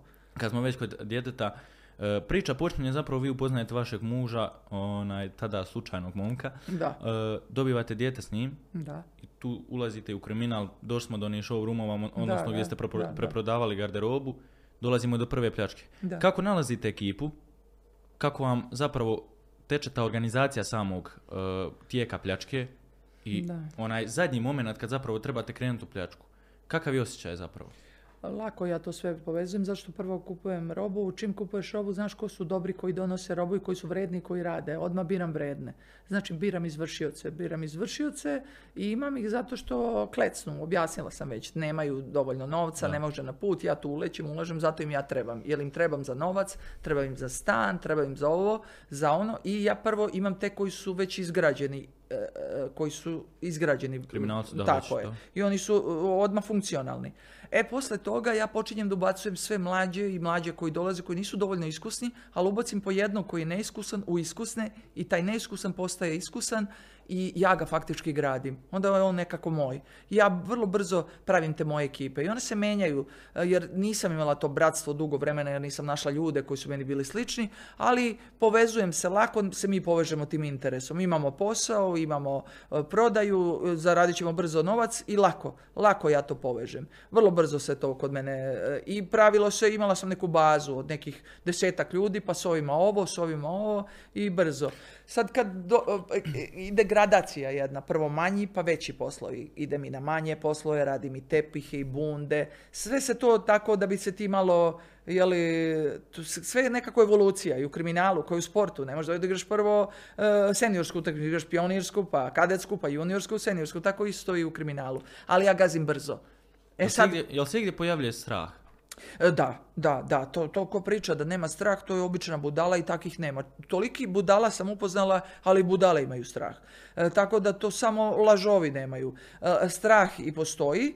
E sad, ko je hrabar? Hrabar je onaj koji dobro kontroliše svoj strah i koji može da vrši poslove i koji može da vrši zadatke kako smo se dogovorili i da kontroliše taj strah. To su najhrabriji. Jeste imali iskustva da bi se u, sred pljačke ili noć prije pljačke dogodilo to da bi neko odustao? Pa kako nisam, kako ka- kako se podnijeti u takvoj situaciji? Ono, imate čitav razrađen plan, Odmah imate otkaz. sve kako Odmah treba otkaz. krenut- Otkaz, a čovjeka. otkaz, mili moji, to je otkaz. Napišem veliki papir i pišem otkaz i odmah ga odstranim, to je karcinom e, koji ga treba odmah odstraniti da ne pokvari zdravi deo ekipe. Čim uzdiše i hukće i hakće i tresu mu se gaće, odmah povratna karta i nazad. Da zaboravim da je postojao. Da. Pedala. E, prva pljačka Grčka, vi ste izabrali zemlju Grčku, pretpostavljam naravno zato Da. što ste o, Da, dio vremena proveli tu, Da, da. znali ste teritorij, Da. znali ste sve. E, kako, je, kako je došlo, što se kaže, ono, do prve pljačke? Mislim, to je moment, ono, sekunde. Idemo gotovo i, i krećemo. Nema, nema nazad, kad zapravo krenete u pljačku, nema nazad. Mislim da se niko ne vraća nazad. Ne, ne, ne, ne, ne, ne, ja sam već onda počela da pravim ka- pljačka. Vidi, moramo da ra- ra- razgraničimo. Da. Imamo tešku krađu, teška krađa je kad se zaleće automobilom u neku zlataru ili u kakvu god radnju i razbija se noću i pokupi se, to je teška krađa. Ne može se zvati pljačkom, jer je teška krađa, nema unutra ljudi. Čim se je i po danu se ulazi, a ljudi su unutra, to je pljačka. Znači da razgraničimo šta je teška krađa, šta je pljačka. E sad, od teške krađe koje ja počinjem, znači to, je, to su prvi poslovi su teške krađe, uletanje autom i to su ozbiljna dela, milionska dela. Znači ne, ne- nisu ona financijski manja od pljački. Od e, teške krađe pa do pljačke prolazi određeni vremenski period. Da li te zanima teška krađa automobilom ili baš prva pljačka kad se, o- pljačka dnevna kad se to dešava. Da li sad to praviš razliku ili ne? To ne znam, šta te zanima od ta E, dva. Ili Pa, prvo ono- Većinom, što se kaže, ono, idemo, ajmo od početka. Ajmo, dobro. Da, ajmo od prvo je, početka. znači, odmah kreću, ne, ne ide automobil, ide prvo da e, se seku rešetke, postoje posebne makaze kojima možeš da sečeš e, rešetke koje su onako kao providne i vide se pa mogu da se seku, pa se baca kamen e, na pancirno, ne znam, pancirna vrata, to je pred nekako najava za, za Da. ono da će se uleteti automobilom. E, nema tu trenutka kao krenuli smo, idemo sad. Ne, prvo to se planira. Ja sam bar tako radila da uvijek ja nađem posao, ja ga e, isplaniram, e, dovedem jednog s kojim, koji krade automobile, zajedno s njim tražimo auta i on ih sprema za krađu, tražimo i put za bekstvo. To su sve važne stvari. I priprema za neki posao možda traje 10 dana, 7 dana, mjesec dana. To je proces, ulaže se novac, ne petljam mnogo ljudi da ne bi pravili baš ono što pričam, da moram da im kuvam i da 10 ljudi, da se stresam što ih je tu. Što manje ljudi za pripremu posla. Oni koje smatram da su mi potrebni za pripremu automobila, za put za bekstvo. Kada će bli- blizu se desiti posao, dolaze izvršna lica, e, da budu tu što kraće. Taj dan kada dođu, odlazi se na lice mesta. Uče, e, imam prvo blok, jer u svaku radnju je ušao e, čovjek koji nije kriminalac, koji je neki normalan student, uđe mi u zlataru, dobije novac, kupi zlato za sebe, za devojku, snimi tu radnju celu, kad izađe iz radnje iscrtam je ja na bloku imam u svakoj e, e, delu radnja šta se na- nalazi. Gde je 18 karatno zlato, gde je 24 karatno, gde je srebro koje nećemo pipnuti, gde su satovi loši koje nećemo pipnuti, gde su super satovi. To mora da znaš. Jer kad uđe jedna grupa unutra i mrak je ili, ili je haos, ti moraš tačno da znaš ko šta uzima, jer imaš od 40 sekundi do 2 minuta da uzmeš sve što valja. Da. Jer a, ti možeš da, ako si nespreman, da uđeš i da uzmete sve što ne valja i da ceo posao propadne, si riskirao život i veliku robiju. Da, da. Tako da ja sam maksimalno organizovana. Prvo dolazi čovjek koji će vidjeti iznutra radnju, e, pripremaju se auta, putovi za bekstvo, gde je stan, meri se vreme, ima jedan put kojim se beži, drugi alternativni put u slučaju problema, treći put na noge. Ako se iskomplikuje tako da i auto se pokvari okraden, da se na nogama beži u neko brdo samo da se spasi život. Tri kombinacije, znači to je sve. Kad dolaze ljudi koji će izvršavati posao, oni toga dana odlaze na lice mesta, vide koji je to posao, uče jedan put za bekstvo kolima, drugi put alternativni na nogama ako bude problem. E, to je prvi deo, dan. Drugi dan sedi se kući kao u školi, uči se, dižu dva prsa kad treba nešto da pitaju. Znači, ko šta i koji deo skuplja. Tačka 1, tačka 2, tačka 3, te fioke. I svako od njih zna i fokusiran je tačno na deo radnje koji će on uraditi. Da. To je jedna vojska, to je jedna maksimalna organizacija. To ako čovjek koji izgleda skupi se pet budala, ode i opljačka neku radnju, e, budalčine neke, e, nije baš tako. Bar ne veliki poslovi. Da može da se nađe par budala ili ljudi narkomana imaju potrebu neku pa će iz te potrebe da ode da lupi nešto jer je u haosu i problemu, ne, ne isključujem, moguće, ali veliki poslovi, jer ja, ja stojim iza velikih poslova uglavnom, znači su super, super organizovani. Iza toga bar jedna ozbiljna glava postoji koja je mnogo, mnogo mislila i, i svaki detalj izorganizovala, a onda prenela tim drugim ljudima i oni ušli u to. Znači, sve se zna kao sat. E, Najveći strah je, ako te to, to verovatno to zanima, je u, u stanu kad se pripremaš za neki posao. Ako je akter i to udaranje e, u, u, u, u- u ovaj pancirni izlog, to izgleda kao film. To izgleda nestvarno. To je zalet auta, sruši rešetku i staklo, to prolaze auta i misle da je neko se napio i ulete u izlog. Ljudi ne mogu da veruju da je to krađa. Pa onda ko zastane da bi pomogao tom pijancu, onda se zgrane, jer vidi ljude koji izlaze sa fantomkama i trče, to je strašna scena. To je filmska scena, to je strašno. Prije toga kreće strah. Strah je najveći u stanu kad se pripremaju. Svako sprema rukavice, masku, kako će to da stavi, mora da ima tu negde, jel ne možeš da šetaš fantomkom po, po Atini i da se voziš po Atini u kradenom autu. Imaš je negde pripremljenu, pa je neko navija, neko je spušta, neko je tu savio, pa kačket. Svako ima svoj sistem i ritual kako se sprema. Da. Neko može da spava redki, neko ni malo. Do pet ujutru ne, nije moguće, neko puši, neko je... Svi su uznemireni i ja, uključujući mene. Ja sam najviše jer imam grižu savesti odgovorna sam za pet ljudskih života jer su svi 15-20 godina mlađi od mene i brinem se. E, Znači ja vodim tu priču i, i imam grižu savesti, plašim se za njih više nego za sebe. Da. Strah za sebe ako si savestan nije nikakav, a za pet ljudi drugih je ogroman ako savesti imaš. Koliko se često poremete planovi koji su isplanirani za, za tu Poremete, večer? Da, poremete I kako se onda snalazite? Lako. Kriminal je nepredvidljiv, ali ja, mora jedan, stvarno mora jedan da postoji glava. To je ozbiljna grupa koja ima čovjeka koji odlučuje. Znači, ako nemaš jednog, ako svi se javljaju i imaju nešto da kažu, to je propala e, priča, propala grupa, propala je sportska ekipa koja ima deset trenera koji svako smije da kaže. Mora da postoji disciplina. Jedan koji nešto kaže i sluša se njegova reč. Ja sam bila ta koja se sluša i nismo stavljali znak pitanja da li treba ili ne treba. Jednostavno išlo nam je dobro i niko se nije pitao da li treba više. Znalo se ko šta radi i tu niko nije bilo upitno da li on udara u, izlog, naravno da da, on je najbolji, da li ovaj uzima auta, naravno da da, da li ja pravim plan, naravno da da. I niko nije razmišljao ništa drugo.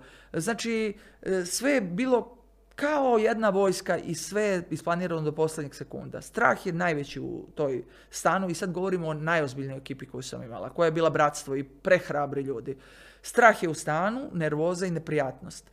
E, onog sekunda kad se kaže krećemo, krećemo, sedamo i tu je neprijatnost. Kad prestaje, kad hrabri postaju vuci i tad znaš da su oni najhrabriji ljudi.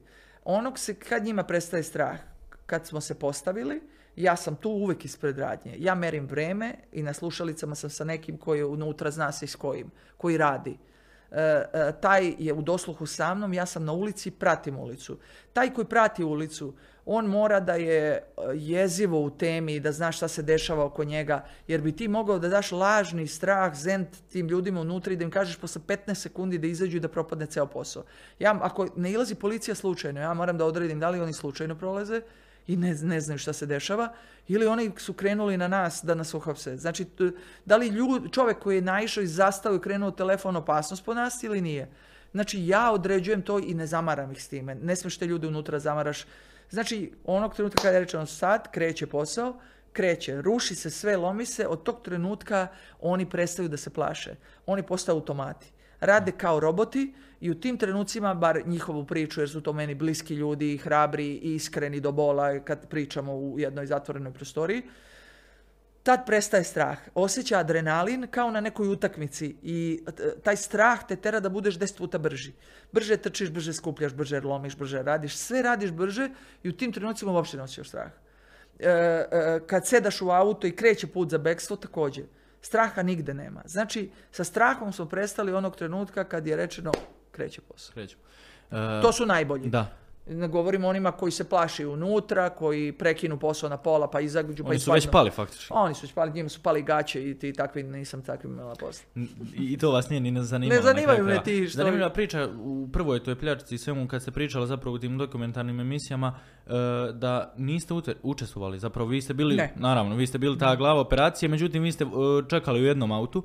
I zanimljiv podatak je kad ste zapravo ono, razdvojili se jedni u ovome, drugi Mhm. u ovome autu, vi niste imali ni novac uza se. Znači vi ste samo ono otišli i Mhm. nailazite na policiju. Policija tu ono, rutinska kontrola vamo tamo kad kod kolege Pajser.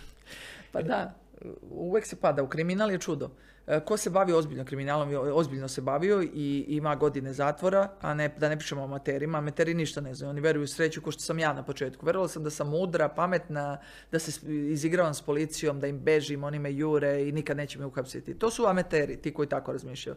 E sad govorimo iz e, perspektive profesionalca, e, u kriminalu, ozbiljnom kriminalu, uvek se pada na glupost. Nikad na, na delo pravo i nikada konkretno kad se izvršava delo. To je pravilo, a ne stvarno pravilo. I nije se, ne tiče se samo mene, nego svih ljudi koje znam u kriminalu. Da, da. Tako su padali. E, kakva je večer, prva večer nakon obijene, o, što se kaže, radnje, dolazite sa, sa svim tim skupocijenim stvarima, kakve misli prolaze, šta se događa s vama, ono, ka- kako se zapravo svi vi ponašate? Ono, E, to je najlepši deo kriminala.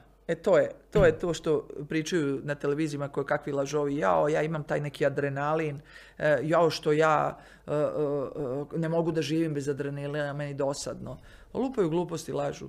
Znači, to najlepše što imaš u kriminalu je trenutak kad si sve te strahove bacio sa sebe, kad si uradio neki posao, stvarno se osjećaš da si nekog nadmudrio, da si nešto ispobaja, da si pobegao policiji, em te nije, nisu te stigli, em si ih kao prevario, kao su, neko je kao ispao tu bleskast, a ti si kao ispao mudar, em što se osjećaš moćno da si nekog nadmudrio, ti si sad i bogat čovjek. Na sve to, taj strah, ti si sad stvarno bogat čovjek. I Da. postaješ bogat stvarno u trenutku. E, tu dolazi ta posle opasnost kriminala, zavisnost od brzog sticanja novca, a ne od lakog. Govore lake pare, lako sve. Nisu lake, to su teške pare i teške muke, ali je ogromna brzina do koje dođeš do tog novca i ona te zavarava. To je zabluda. To je zavisnost od brzog sticanja novca. Jer posle toga nikad više u životu ne dođeš do takvog brzog novca u bilo kakvom drugom zanimanju. To je nemoguće. Što se tiče novca, e, Što se tiče novca, za novca. 40 sekundi kupiš stan. da, da, da. Ali- 40, ali- ga možete izgubiti vrlo lako. Ali za 40 sekundi odeš na 8 godina robije. Da. Imajte u vidu to, Koliko dragi ste, koliko moji. ste tada trošili, kako ste, kako ste bili raspoređeni po pitanju novca, ono, kako je išao taj protok novca općenito? A Raspoređeni smo uh, uh, u ludilu mozga smo, tako se to kaže. Znači, nema raspoređivanja. Sednemo u raketu i duvamo tom raketom dokle god ostanemo bez kerozina i onda raketa padne i upadnemo u podmornicu, nemamo love. Eto, tako se živjelo. Znači, nema koncepta, nema, nema plana, to je jedna nestvarna dimenzija u kojoj ti živiš. Zato što tom brzinom dolazi i čini ti se, bar meni se činilo, jer sam bila i organizator, išlo mi je dobro dugo godina, da tome kraja nema. Da će to trajati dok sam ja živa i uvijek će tako biti. E, padne mi na pamet, hop, i dođe mi to se desi, i, ok, mjesec, dva dana ulaganja, trošenja, mučenja i onda op, za sekund te pare. A e, tu nema niko koncepciju. Nijedan član mo, ili ne član moje grupe, nego sav taj milje ljudi, to su, to su stotine ljudi koje ja poznajem, niko nikad nije imao plan, nik- niko nikad šta pametno nije uradio. E, gdje ste najviše trošili novac? Ne znam, Šta da ti za- kažem, ja sam bila najveća enigma zato što sam prošla kroz ljude koji su bili i poročni. Kad si poročan lako, je, ako kockaš lako je potrošiti milione. Ako se drogiraš, mada ja nisam imala narkomane, znači ja znam ljude iz tog sveta e, koji jesu, ali ja nisam radila, zato što sam ja baš protivnik droge, silni, znači e, i onda nisam se povezivala, ili tačnije baš kad sam morala, negdje imam kontakt, imala sam. E, tu je lako potrošiti. E, Ja sam najveća enigma bila jer sam ja žena bez poroka. Kriminal je najveći porok koji sam imala i jedini. Znači niti pijem, niti pušim, niti kockam. E, ta- Kako ta osoba uspe da potroši sve te pare, nemam odgovor. Moj sin je jednom dao konstataciju da to kao brodovi u Bermudskom trouglu. Naš novac odlazi negdje i nestaje, a mi ne znamo gde. E kad ja i sin ne znamo da objasnimo gde, onda ajde nek nađe neko. E, u tim trenucima, koliko, koliko vam često padne na pamet sin? Kad, kad dogode se takve situacije gdje ste zapravo uh, završili na nacionalnim vijestima te Da, da. zemlje i ono gledate sebe, traže vas, onaj, ka- kako zapravo ono, mislima ste sa sinom? On je Specifičan, specifičan sve. je moj odnos sa sinom, to moram da pojasnim. Jedina nejasnoća moga i nelogičnost mog života je moj sin. I jedino kajanje i jedina griža savjesti, kad bi ceo ovaj život okrenula, pitaju me da li se kaješ, ma kako, ni malo se ne kajem, to sam ja. Sve sam platila i to me učinilo ovom što jesam. Ne bi bila ta ja neka i moralo je da misle slome leđa, ova da bi bila malo niža nego što izgleda sam bila mnogo više od svih. Tako da sve je to ok, ali griža savjesti, sve što mogu da pomislim loše vezano za mog sina, jer smo jako od prve njegove godine života vezani. E, Od prve do desete se nismo razdvajali. E, Ja sam sve stizala. Znači ja sam bila super mama. I da preprodam robu, i da odem, i da pokažem, i da se vratim, i da njemu nedostajem. Znači od prve do desete ako e, provedeš toliko vremena i toliko si blizak sa svojim detetom od prve do desete, ti si formirao čovjeka. E, Ja ne verujem u tu priču, kaže, dete mi se pokvarilo, iznenada postao loš, počeo se drogira. Meni je to nestvarno. Jer ja sam do desete godine sagradila jednog malog čovjeka koji je sada samo veliki čovjek, ali taj isti koji je bio do desete. E, e, toliko je jedan blizak odnos. E, ja sam stalno bila u jednom jednom nerealnom stanju. Sve što sam radila, ja sam smatrala radim za moga sina. E, Ponašala sam se euforično, nenormalno. E, Krećem na posao, na posao viš, to je stare, stari trip taj, krećem na, na, na kriminal neki, na nek- da izvedem neki posao, jel vidiš, to se nekad tako zvalo, pre sam govorila, krećem na Poslić, posao. poslić. I, I moj sin što je najgore, sad da je on ovde, gost, eh, on je toliko normalan, ispravan, momak sportom se bavi i bavio se čitav život i, i nema veze sa, sa životom mojim. Ali on sve to prošao. Ja sam bila iskrena i sve je bilo na stolu i otvorenih karata da kad sam odgovo- i moja mama ide na posao, moj sin je kao neki, neka mama što je bila arhitekta i odlazila, tako on mene pratio na put. Kao da idem na nešto da ja radim, stvarno. I, i on je s tim živeo i, i saživeo se. Zato mi negde nije zamerio. Ja nisam bila mama koja laže sve i odjednom mama izađe na vestima i u zatvoru, kako to? Mam, on je znao sve vrijeme i tako mali šta mama radi, e, a, a, a e, bilo je nekako nelogično sad za to objasniti. Mama je izigravala nekoga Robin Hooda koji otima tamo negdje gdje treba da se otima, a glumila sam neku e, beogradsku princezu, nedodirljivu. Bila sam e, u, u- svojoj zemlji totalno bez ikakvog, e, nisam imala ni saobraćajni prekršaj. Znači ja sam se tu ponašala kao carica, kraljica, vladarica, nisam imala nikog iznad sebe, vladala svoju državu, sagradila sama i moj sin se osjećao da živi sa nekim svemircem. Nije imao osjećaj neki. Da. E, ali ja griža savjesti, da, dešava se kad odlazim u Kako je zatvor. on zapravo to prihvatio? Ono, e, zovete mama iz zatvora. Kao, ono, još sam tu dvije, tri godine. kao. Pričamo, pričamo o tome, kako ne. Najveća trauma mu je trenutak kad mu ja kažem, e, ja sam u zatvoru. Ima tada 10 godina i kaže da mu je to najveća trauma života. Tako da ne pravimo od toga da je sve to normalno. Naravno da je znao, ali da e, je to najteži trenutak u njegovom životu jeste. Kaže da osjeća strah, paniku. Ja sam to predstavila da će biti nekoliko meseci e, da sam u nekom hotelu, on je mali, pokušavam da ne napravimo toga da, da me muče po zatvoru, nego da on samo ne misli on jer smo jako vezani. I tu sam ga umirila.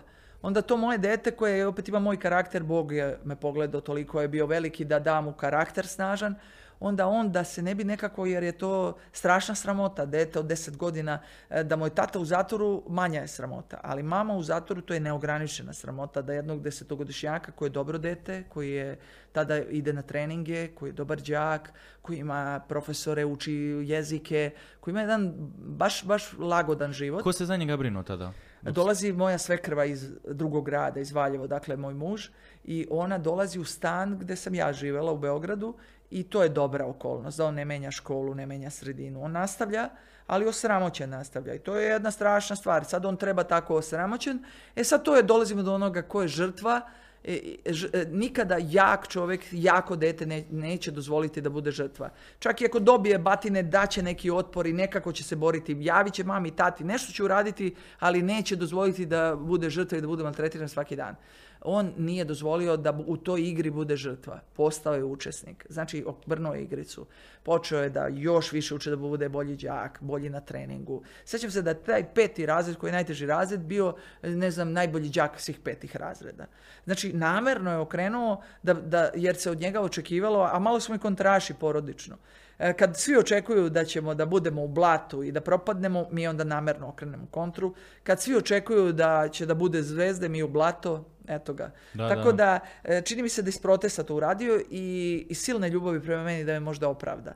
Em, zanima me to, te emocije koje jedan kriminalac ima, e, u tom trenutku kad zapravo krećete u, u dijelo oružano, znači gdje vi zapravo e, pljačkate jednu trgovinu, e, zapravo zlatanu, bilo šta, e, imate li dozu što se kaže sažaljenja prema toj drugoj strani, e, kakvi su zapravo vaši osjećaji? Ili osoba koja zapravo pljačka nema nikakve osjećaje? Moram da razočaram, nažalost, da ispadnem zla žena, ali da budem iskrena do kraju, kraja, nema emocija. Nema emocija e, zato što ti to gledaš kao utakmicu neku košarkašku. Znači, e, to je ko kad bi me pitao igram protiv e, suparničke ekipe, imaš emocije, ili ti žao ovog centra kog si nalupala, dala 30 poena i izgubila je ona i možda će dobiti manju platu ovaj mjesec. Pa nemam. Ja se borim da pobedim. E sad, šta je sad u ovom zlu koje sam izgovorila, šta je manje zlo da se malo opravdam, zaista nema nasilja. Ako pričamo o tim Pink Pantherima, tako nas sve zovu, zaista nema nasilja u smislu da smo ušli da je neko bio povređen fizički, da je neko bijen, ali da ne, ne napravim se sad i toliko naivna, da je nekom čoveku stres samo što je video te ljude u fantomkama koji su izašli, e, izderali se na njega ili izvadili pištolj koji je bio i lažni, a on mislio da je pravi, neka jeste psihička trauma, da, da ne pravimo od toga da to nije ništa. Ali iz ovog ratničkog dela iz kog ja dolazim, gdje se jurimo s policijom redovno i da se gledamo kako ćemo preživimo, odlazimo u zatvor izlazimo, za nas ta psihička trauma ne postoji. Tamo to deluje nestvarno, da se neko uplaši zato što ti budale ušle i hoće da upljačka. Ja sad razmišljam kako bi ja Ušle mi neke budale, hoće da me opljačkaju, ja bih rekao, vidi, uzmi sve i marš napolje, samo ne trebam da me ubiješ. E, Tako nekako razmišljam. Ne razmišljam ja o, u- št- kad mi nismo imali stvarno i niko od mojih ljudi nikad nije imao namaru da im lupi ni šamar. Da. Znači, ne, izvrnuta percepcija. Da, to su, izvrnuta to, skroz. to su dosta ljudi rekli, kao Izvrnuta. Pink Pantheri su zapravo jedina grupa koja nije došla i stavila Ali pištolj nekome, da. Jedina koja nikad se nije pojavio čovjek koji je rekao, e, dobio sam batina, šamar sam dobio. Ja nemam na sudu da je izašao neko i da je rekao, dobio sam šamar. Naprimjer, Zlatar. Ni šamar nije dobio. Taj jedan najmaštovitiji moj, kad smo mu sve uzeli i, i, nažalost gospodina vezali, rekao mu, naučio na grčkom i rekao mu, hvala vam puno gospodine. Znači, katastrofa. Katastrofa, ali... Znači može se pljačkati bez nasilja. A može se pljačkati bez nasilja, eto ako je to I malo opravdan. I efektivno, ali tu je mnogo u stvari nasilja. To je bez nasilja jer mi nemamo nikakvu ideju. Nas uopšte ne zanima povredimo ljude, niti da ih uplašimo. Znači nama je cilj da uzmemo pare i da se oni ne mešaju u naš posao. Znači nikako cilj nije da se maltretiraju ti ljudi. Zanima me... e, A nema ni mnogo žalosti, moram i to da kažem, da, os- da ispadam skroz zla. E, Znači, nemam neko žaljenje za zlatare. E, To su toliko moćni i bogati ljudi. Toliko varaju na osiguranjima. Nikad mi ni jedan zlatar nije prijavio koliko je uzeto. Puta tri uvek.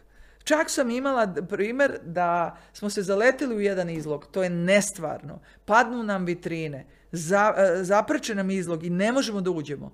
I u izlogu neko zlato i satovi. I pitaju ti moji ljudi, Olja, šta ćemo da pipamo izlog? Ma, rekao, kakav izlog, ja deprimirana, odmah u depresiju pala unutra, 20 kila zlata, treba da uzmemo 20 kila zlata, takva akcija, toliko novaca uloženo da skupljamo mi izlog koji me uopšte ne zanima.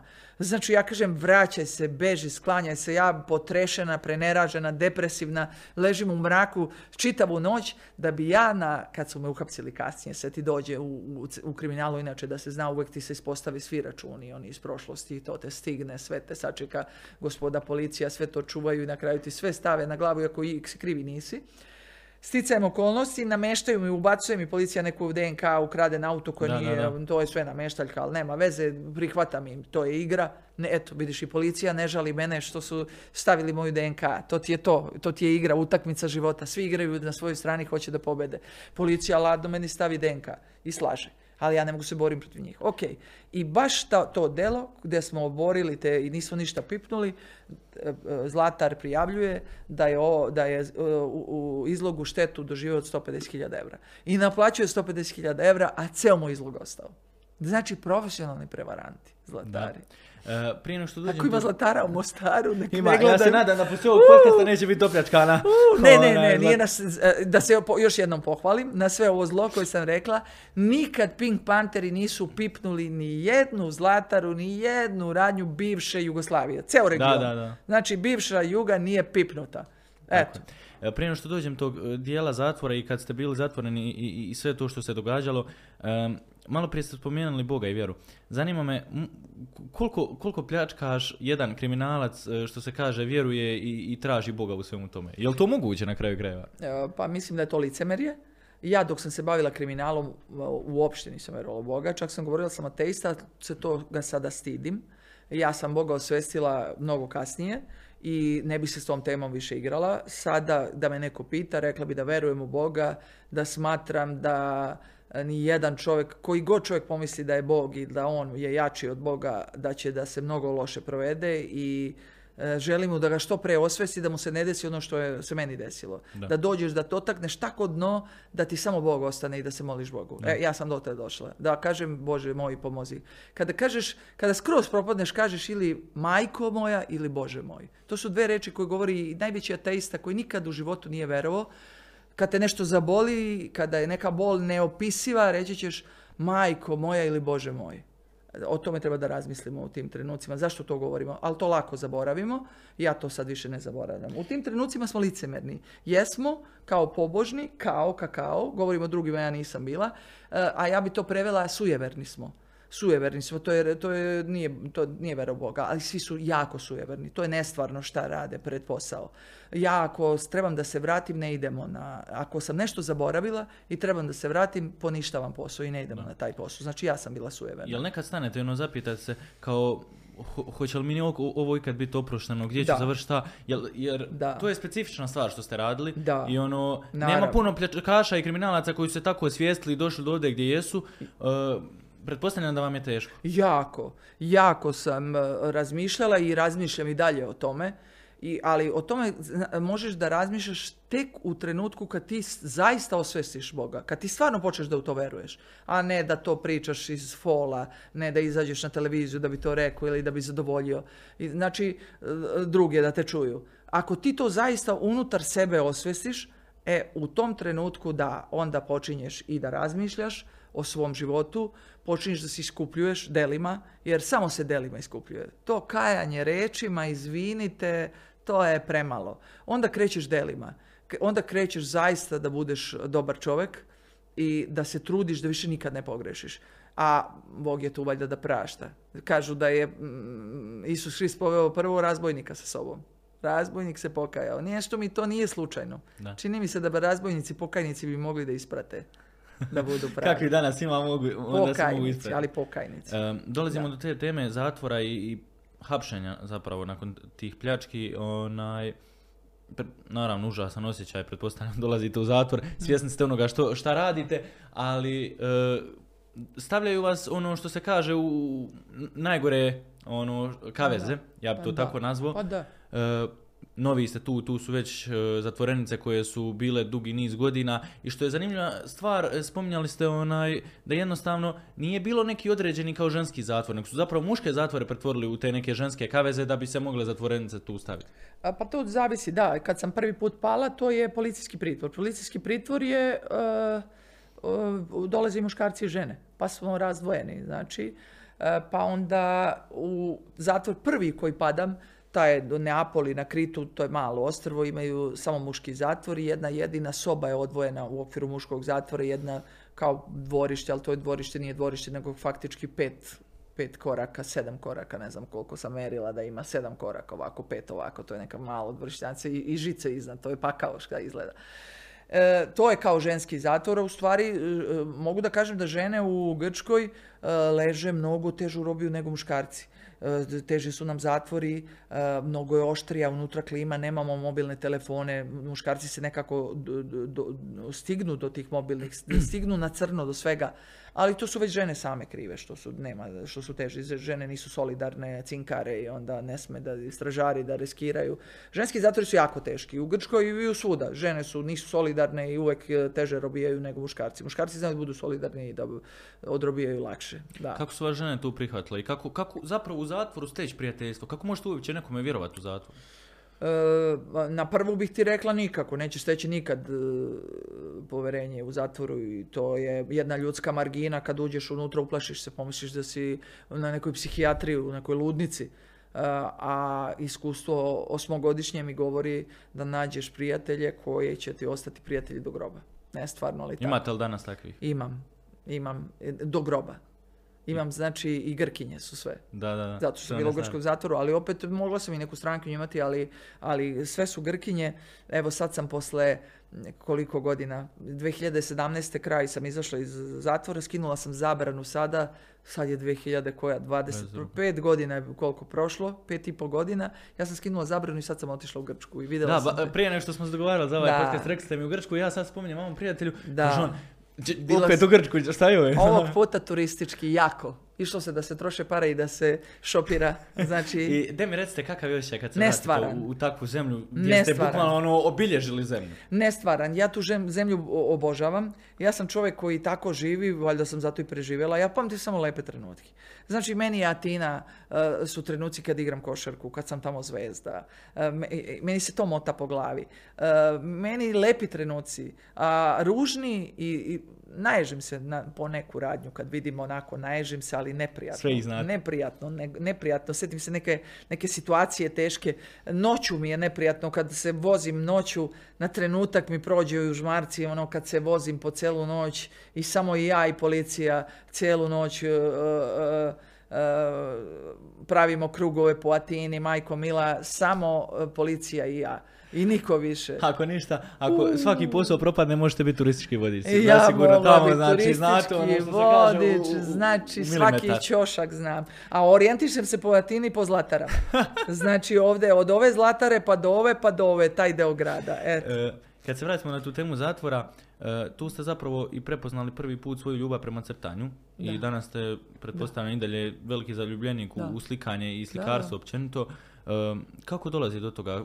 Općenito nemate šta rad drugo. Da, da. Dolazi do toga, imate papir, olovku i, Tako je, iz i, i to dosade. je to što možete Iz zapravo. dosade, iz nemoći, baš u tom zatvoru koji opisujem, taj ženski zatvor gdje je bilo, ne znam, 11 žena u nekih ne znam koliko kvadrata. Ne, ne možemo da se okrenemo.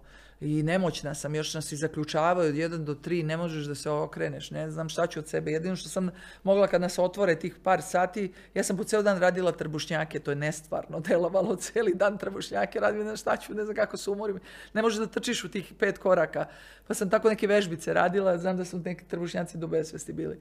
I u tih dva sata, jer ne mogu da spavam, jer gde ćeš više da spavaš, ne radiš ništa, non stop si u tom kratku, ja, ja sam krenula da pravim skice, neki imali su neki stripovi, sećam se da strip junake skice i to su prve moje skice i deluju nestvarno. Odmah kreću skice koje izgledaju kao da sam ja to prekopirala. I odmah se dešava nešto sa mnom i ja vidim da čudim se. Ne, ne mogu da osvestim odmah. Izbacuju me iz tog zatvora, naravno, zato što sam napravila neki problem. Tu nisam ja napravila, ja, svaki problematičan tip koji ja ili buntovnik smatra da nije on napravio problem, nego onaj drugi. Tako da ja smatram da mi je ovaj drugi napravio, ali ja sam izbačena. Izbačena sam i otišla sam u veći zatvor, Koridalo, iz kog sam kasnije pobegla. I odlazim u taj zatvor, e tu, tu, tu odlazim dalje, više ne, sad je to veliki zatvor, imaš prostor, krećeš se, hodnici, veliki je i ta, to dvorište, ima i slikarska sekcija u koju ja ne ulazim, ali upoznajem te žene koje idu, devojke u- i preko njih dobijam boje. I onda počinjem da crtam u toj svojoj nekoj e, ćeliji koja je prljava, ružna, neokrečena, katastrofa su ti uslovi u zatvoru. U zatvorima grčkim su katastrofalni uslovi. E, baš kad ste spominjali to prem- premještanje zapravo u veći zatvor i sve, zanimljiva priča je oko toga da je u vašoj ćeliji postojala jedna cura koja je zapravo ono što ste, kako ste vi opisivali, preljepa cura, međutim, e, E pa zbog njeg sam da, izbačena. imala, je veze, što Htedog, se kaže veze. htedog da preskočim tu Onaj, temu na brzaka. Da na kad, brza- ali ne dam ja da se preskoči.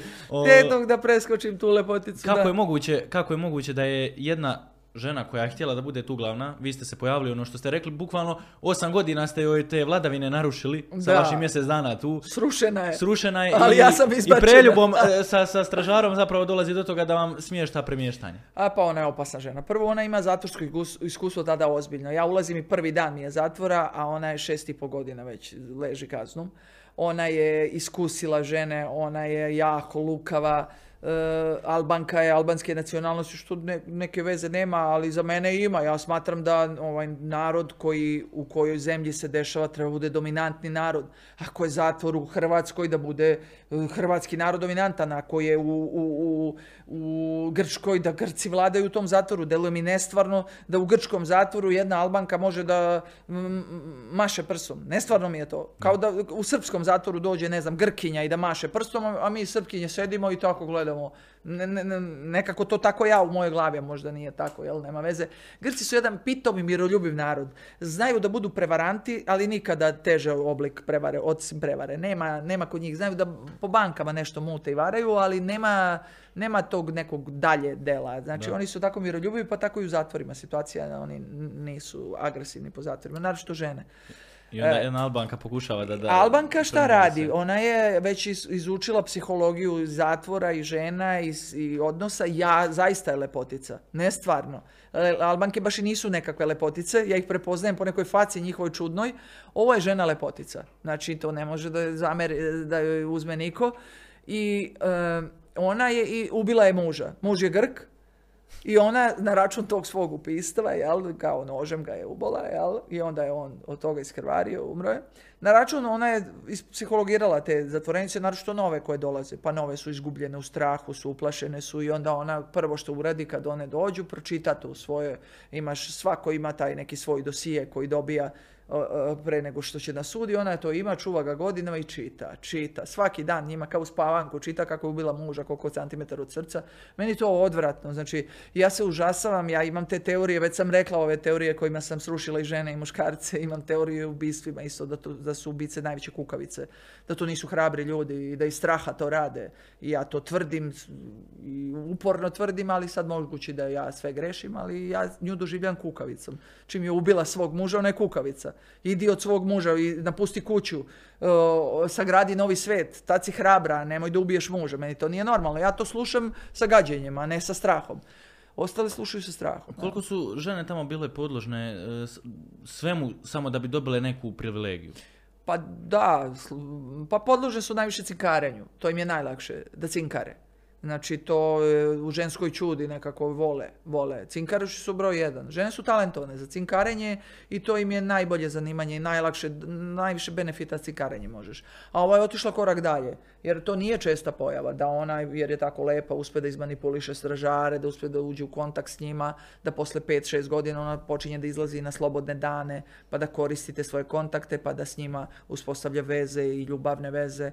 To, je, to baš nije česta pojava. Znači, ona je jedna posebna žena, manipulator negde u osnovi. Nije, nije baš naivna.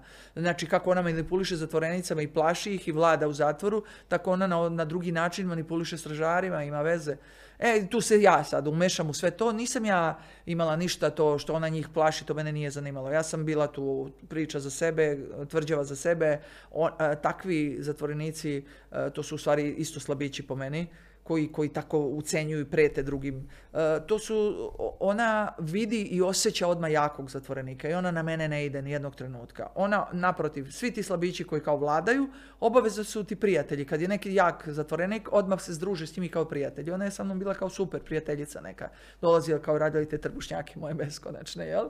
E onda dolazi jedna devojka koja priča s, mojim jezikom, a nije, udata je za čovjeka iz Srbije, ulazi u zatvor nekad smešna, neka, neko delo, ne znam ni sama više, to je nešto baš blago delo uh, i ona ulazi, a poreklom je, rumunski pasoš ima, poreklom je u stvari mađarica, priča srpski jezik, nevjerojatno, nestvarno je. I vi samo s njom imate kontakt tu faktički. I ona je toliko plakala i toliko je ona bela i slatka i lepa i, i toliko si je slučajno ušla u taj zatvor da moja duša odmah prepoznaje jedno, jedno stvorenje koje nije iz kriminalnog miljeja, nije iz te margine, nije mi odvratna, nije, odmah mi postaje draga. I ja sam ih zavoljela i ona je uplašena i ja tu negde e, trudim se da nju zaštitim. E, I štitim je, normalno, jer je jedino biće tu koje me zanima i ja se njome bavim. I jedan dan ona, eto, ta Albanka ima vreme kad se spava, kad ona spava ne sme muva da se čuje. Ako se nešto čuje, onda ona ustane, urla, onda se svi plaše, onda opet čita ono kako je ubila muža, onda se svi, a, sve te odvratne stvari koje su mene mnogo uznemiravale, nisam htjela ja da se bavim. Šta bih se ja bavila? Jer ja sam odmah kapirala kako funkcioniše zatvor. Ti trebaš da čuješ sebe i da zaštitiš sebe. Ti budeš, štitiš u zatvor. To me nije zanimalo. Da. Me neka rade drugi šta hoće. Ti koji su žrtve, neka budu žrtve. Njima piše u zvezdama da budu žrtve. Neću ja sada valjda da štitim deset e, žena koje neće da se udruže i da se odbrane od tog zla. E, ali ova devojka je meni draga i njoj slučajno taj dan ispadaju tanjiri. Tanjiri su taj neka tvrda plastika jer u zatvoru nema ni stakla, nema ni viljuška, ni noževa, sve plastika. I njoj ispadaju baš tu kad je spavala. Taj, ona se budi i tu kreće nesnosna scena, neka urla i kreće na nju, da je kao udari i tu kreće. Taj specijalni deo. Tu kreće e, Prelazak u, u, drugi veći zatvor, rekli ste samim time i, i dolazite i do tog... E, širenja i vaše spektra slikarstva i svega toga. kako ste se snašli tu? Koliko, koliko vam je bilo teško opet se priviknuti? Jer uh, pretpostavljam ta ćelija koju imate, to je faktički vaš dom. Vi ste se navikli na jedan dom i neko vas tjera iz tog doma U, u, drugi. Promijeniti u zatvoru samo sobu, a ne zatvor e, kao da ti se srušio svet. Poredi se a sve kao... Isto sve je isto, ali to, ne, to može samo zatvorenik da razume. To je kao kad bi čovjeka normalnog iz kuće izbacili. I on izađe, izbacili ga iz kuće šokiranje. E, tako se osjeća jedan zatvorenik kad promeni sobu. A kad promeni zatvor, kao da ste te sa ove planete izbacili na Mars. E, tako se osjeća zatvorenik. E, I čak kad ideš i u bolje uslove nego što su ti, ti e, kukaš i naričeš, a imaš par minuta da, da se spremiš. Znači, zatvore čudo, nema da ti najave, nema najave. E, samo kažu Olivera Čirković, metagogi, znači prebačaj, ektakti, ektakti je taj specijalni. Kad te izbacuju, jel to su sve problematični tipovi. Ja i jedno deset muškaraca idemo, oni se boli nožima, tukli, pravili neka čuda. A vi niste imali doticaja s tim? Ja se nisam bola nožima, ali jedina žena koja imala ektakti metagogiji bila sam ja. Znači, Olivera Čirković i bukvalno imaš dva minuta da se spakuješ. Ako stigneš, spakuje si se, ako ne stigneš, ideš bez stvari koje nećeš posle moći da dobiješ nikada. Da. Znači, to je jedan takav survivor, jedna borba za opstanak, jedna rat, sve je rat, kao liči na rat. Kao da su nekim, kao u nekim zbegovima. Onda ja i ti deset problematičnih muškaraca sa tim na, onako ranac na leđima ili torba uprtiš i idemo na brod i na brodu smo ponovo sami i kao životinje na, na, na plastičnim stolicama sedimo, povezani smo lisicama jedni za druge Znači, nestvarne su te slike.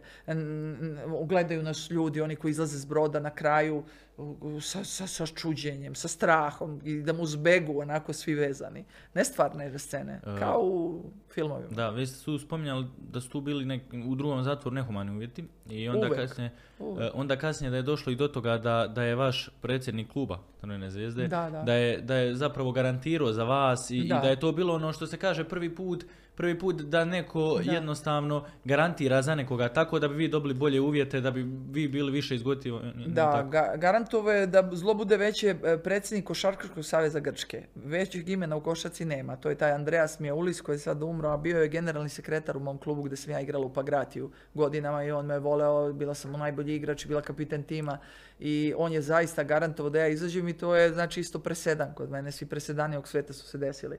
On je garantovao i ja sam izašla na slobodne dane i to su posle dve godine uh, prvih pet slobodnih dana i dolazi moj sin iz Beograda. To su Osjeća emocije. Nestvaran, nestvaran. I ja i on uh, na aerodromu, on dolazi sam, ali išašena sam i čudna neka mama. Rekla sam odmah da ponese Rolex, da, jer sam već e, tako dete od 12 godina, pošto je sad imao 12 godina i sjećam se da je onaj jaht master moj veliki, pošto i neki šopart prsten ovoliki da, da kad ga pomozim, kaže može glavu da mi polomiš, sjećam se to sam imala, to su neki tripovi nestvarna sam bila. Sad mi to delo je glupo, smešno. Ja sam prevazišla taj stadion, ali e, tada natovario se tih satova mojih prstenja da ja to kao na slobodnim danima budem, izgledam fino u klubu i idem na utakmicu, sećam se, otišao smo igrali neki basket, pa smo išli na more, pa sam iznala te moje slike, pa se moj sin šokirao, to su stvarno dobre slike ulja na platnu. Pa se skupili ti ljudi iz kluba, oni su me čekali sa nekom limuzinom. Očekivali su da sam ja Ono propala. Olja Boginja izlazi. Olja da- Boginja, te a, iste ta, to, to, to, to su nestvarne scene. Da. Meni su sve tako u glavi te lepe scene. I moj sin na aerodromu i onda mi uzimamo renta kar, ja stavljam, sećam se tog Rolexa i taj šopard, moj prsten i krećem, u krivinu odmah, idemo, e, Pirej, mikrolimani, mikrolimani je najlepši deo Pireja, idemo na neku večeru, pitaj Boga, jedemo sfiridu, najskuplju ribu i glumimo ludilo. Tako nekako. I onda poslije tih pet dana se opet vraćate u Poslije tog pet dana Hollywooda ja odlazim i na utakmicu sa tim mojim eh, koji mi je potpisao, to je predsjednik Košarkaškog saveza Grčke, odlazimo, igra se eh, juniorska utakmica Grčke, znači juniori, eh, muš- muška selekcija, juniori igraju protiv neke ekipe, zaboravio sam koje i ja odlazim sa Andreasom i on je vrlo ponosan što ide sa mnom.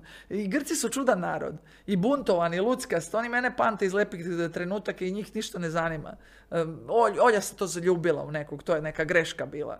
Da, Olja je sve, samo se Da, nije da, zaljubila. E, kako je došlo zapravo do toga da, da dođete na ideju samog bijega?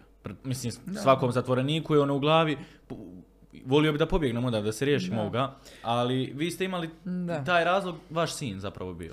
E, isto ko što svi nekako ponekad sanjaju da se bave kriminalom, a nikad to ne žive, tako i zatvorenik. Svaki zatvorenik, ali bukvalno svaki. E, e, prođe mu ta misa od nekako, kad je negde u šetnji, u dvorištu, kad vidi parče neba, kad je to, prođe mu misao da beži iz zatvora i to je normalno, to je, to je ljudski. Ne bi bio normalan da to ne pomisli. E, ali od te misli do ostvarenja, to je put je jako dug i ponovo žene, da ih pohvalim, nisu toliko glupe da, da planiraju bekstvo i da pobegnu iz zatvora. To samo glupani rade, muškarci i ja. Znači, to žena pametna sebi neće dozvoliti, jer kad to sve izmudruješ i prođeš taj čitav krug, shvatiš da je to jedna zabluda, glupost, da si samo od sebi natovario još veći teret i da će te to stići, da me nije stiglo, da se nisam vratila u Grčku, stiglo bi me sad za koju godinu, pa bi me hapsili u Srbiji, pa bi stara baka išla u Grčku da leži kaznu. To je jedna ne- ne- ne- ne- nekontrolisana glupost, ali iz te moje perspektive tadašnje ja smatram da je to rješenje. Ja preko prijatelja koji ima kontakt u Interpolu saznajem da u Srbiji, Srbija nema potpisan kont- e, ugovor sa Grcima u isporuci z- zatvorenika, znači u slučaju da stignem u Srbiju, ja sam so- totalno slobodna. I vadim i ličnu kartu i vozačku i ponašam se sasvim kao normalan svaki građanin A Srbije. vamo se tjerate Interpol. A vamo me juri ceo Interpol i gde god da izađem, da li da dođem u, e, u Hrvatsku ili u Makedoniju ili u Crnu Goru, bit ću odmah uhapšena. Imam Interpol u crvenu poternicu i bit ću uhapšena i deportovana u Grčku momentalno. Ali ja iz te perspektive nerealne, zatvoreničke i te kriminalne, jer sam tada jako u kriminalu i to je porak, moram da kažem. Kriminal je porok u koji uđeš s svom dubinom svoje duše, iz kog ne možeš da izađeš. Znači, ja volim sina, ulazim u zatvor, osjećam grižu zavesti, stravičnu za njega, a ja se ponovo vraćam u kriminal. To, to, je, ne, to, to, Koliko je teško izaći zapravo iz kriminala? e, totalno je teško. Mislim da 0,1% ljudi izlazi iz kriminala. I iz- em, je, nešto što me zapravo zanima e, je to koliko ste vi izlazili, što se kaže, ono, gori ili bolji iz tih zatvora? Gori, uvek gori, mnogo gori. Zato apelujem ako ikada neko dete čiji je tata sudija, da tat, pošto tata neće da me gleda, da uzme da je, zove tatu, da ga povuče za uvo i da kaže ta, ta Olivera je rekla molim te nemoj da se šališ sa maloletnicima, naročito ako se sa punoletnicima šaljiš i starijim, kao što je Olivera neka, to su bandoglave budale i nek idu u zatvor. Ali nemojte se igrati, molim vas, sa mladim ljudima. E, e, to je, to, e, t- t- sudije, i policija direktno regrutuju u kriminal najmanje 30 do 40% mladih ljudi. I to je nestvarno opasno. Ali ne možeš im objasniti jer su nedodirljivi, jer žive u nekom oblaku e, e, koji misle da su na Olimpu i da su bogovi i mene duša boli što je to tako. Probat ću starosti svojoj, kad završim ove svoje ovo mi je prva starost, kad završim neke svoje poslovne aranžmane koje imam i osvojim svet, probat ću da se malo bavim ovom temom, bih htjela bi da budem korisna, jer moje iskustvo je nestvarno, a mislim da sam realna, ja nemam gorčinu ni prema sudijama, ni prema policiji. Prema policiji sam imala u početku, a sad više ne, prošlo me to. Sad sam baš onako realna. Znači, nema gorčine. Ja nisam ljuta na sudije. Dobro su uradili što su me osudili jer ja sam bila kriva. Znači nema gorčine. Sudije, ma- policija malo im zameram, lažu mnogo na sudovima, gori su od, od kriminalaca. Ja ovo policija što laže, dragi Bože, znači to je nestvarno. Nekako ne sviđa mi se da ljudi koji nose značku predstavlja neku zemlju. Trebaju mi da budemo ponosni na našu vojsku i na policiju. To nekako ti ljudi nas predstavljaju, naše države. Čuvaju zemlju. no. Pa jeste. E, na- obrnuto. bruka. Bruka što lažu, dragi Boži što se brukaju. Ovaj kriminalci što se brukaju, pa oni su kriminalci, idu u zatvor i beži. Ali ovi što se brukaju, a lajt sad da ne pričamo o njima. Znači ta tema je vrlo jedna osjetljiva, njoj treba posvetiti vreme, jer mlad čovjek e, odlaskom u zatvor, tim lakom propisom zatvora je regrutovan za ceo život. Bespovratno, Koja- bespovratno. Koja je zapravo pouka koju vi izvučete kad izađete iz zatvora? I Da- možete li je izvući? ono? Možeš, bit ću, s- e, e, izvučeš sljedeća poru- poruka. E, Policija laže, nameštate, mjesto jednog dela stavit će ti deset, on, mrziš ih, oni su ti neprijatelji. Tako gradiš u svojoj glavi, jer oni zaista znaju da to nisi uradio i stavljaju ti na teret sva ta dela da bi očistili te neki svoj slučaj, ne mogu da ga reše, stave ti ga i zna da nisi. Ko, ko veli uradio je druga tri koja ga nisam uhvatio. Istina, uradio je koje nije uhvatio. Ali nemojte to raditi, naročito mladim ljudima. Uništavate živote i to je posle za društvo teret. Nisi uništio jednog mladog čovjeka. Ti, o, tu si napravio jednog povratnika koji će biti sve gori, gori, gori. Na kraju će doći, do, do- postane jako zao, možda će i ubijati. I, I onda će tvoje dete sutra platiti to. Da. Znači, to je loše za društvo, to je katastrofa. Ja ne govorim iz perspektive kriminalca, nego iz perspektive društva. Mlade ljude propuštati, davati im jednu, drugu, treću priliku, pokušavati na sve načine da ih spasiš. Treba jedan tim psihologa, sudija i policajaca, posebnih časnih ljudi i moralnih gromada se bavi samo maloletnicima, ako neće starijim, ali Da. maloljetnicima. E, Nestvarno. Koja sam, vam je bila sam. zapravo najteža i, i- što se kaže najgora pljačka u životu, da je ono pamtite i da možete to ono, da je možete, mislim, izbrisati vjerovatno nećete, jer ono, to je dio vas, ali ono, da je pamtite baš da je upečatljiva. Pa ta zadnja, ona je najviše zabolela.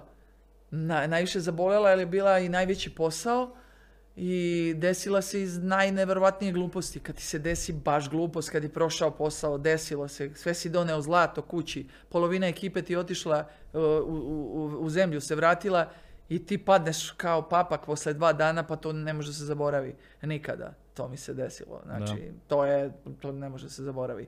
Znači, gotovo. Samo sam, e, i to zbog jedne ne, ne, ne, gluposti. E, Mogla sam renta kar koji sam rekla da se vrati, to je duga priča da sad ne zamaramo, ali e, samo jedna moja odluka mogla je sve da promeni. Da sam ostavila renta kar koji je bio iznajmljen na ulici, imaš pravo jer sam ga platila i ostavljen je deposit i kažem, eto, ostavila sam tu i tu renta kar i otišla sam.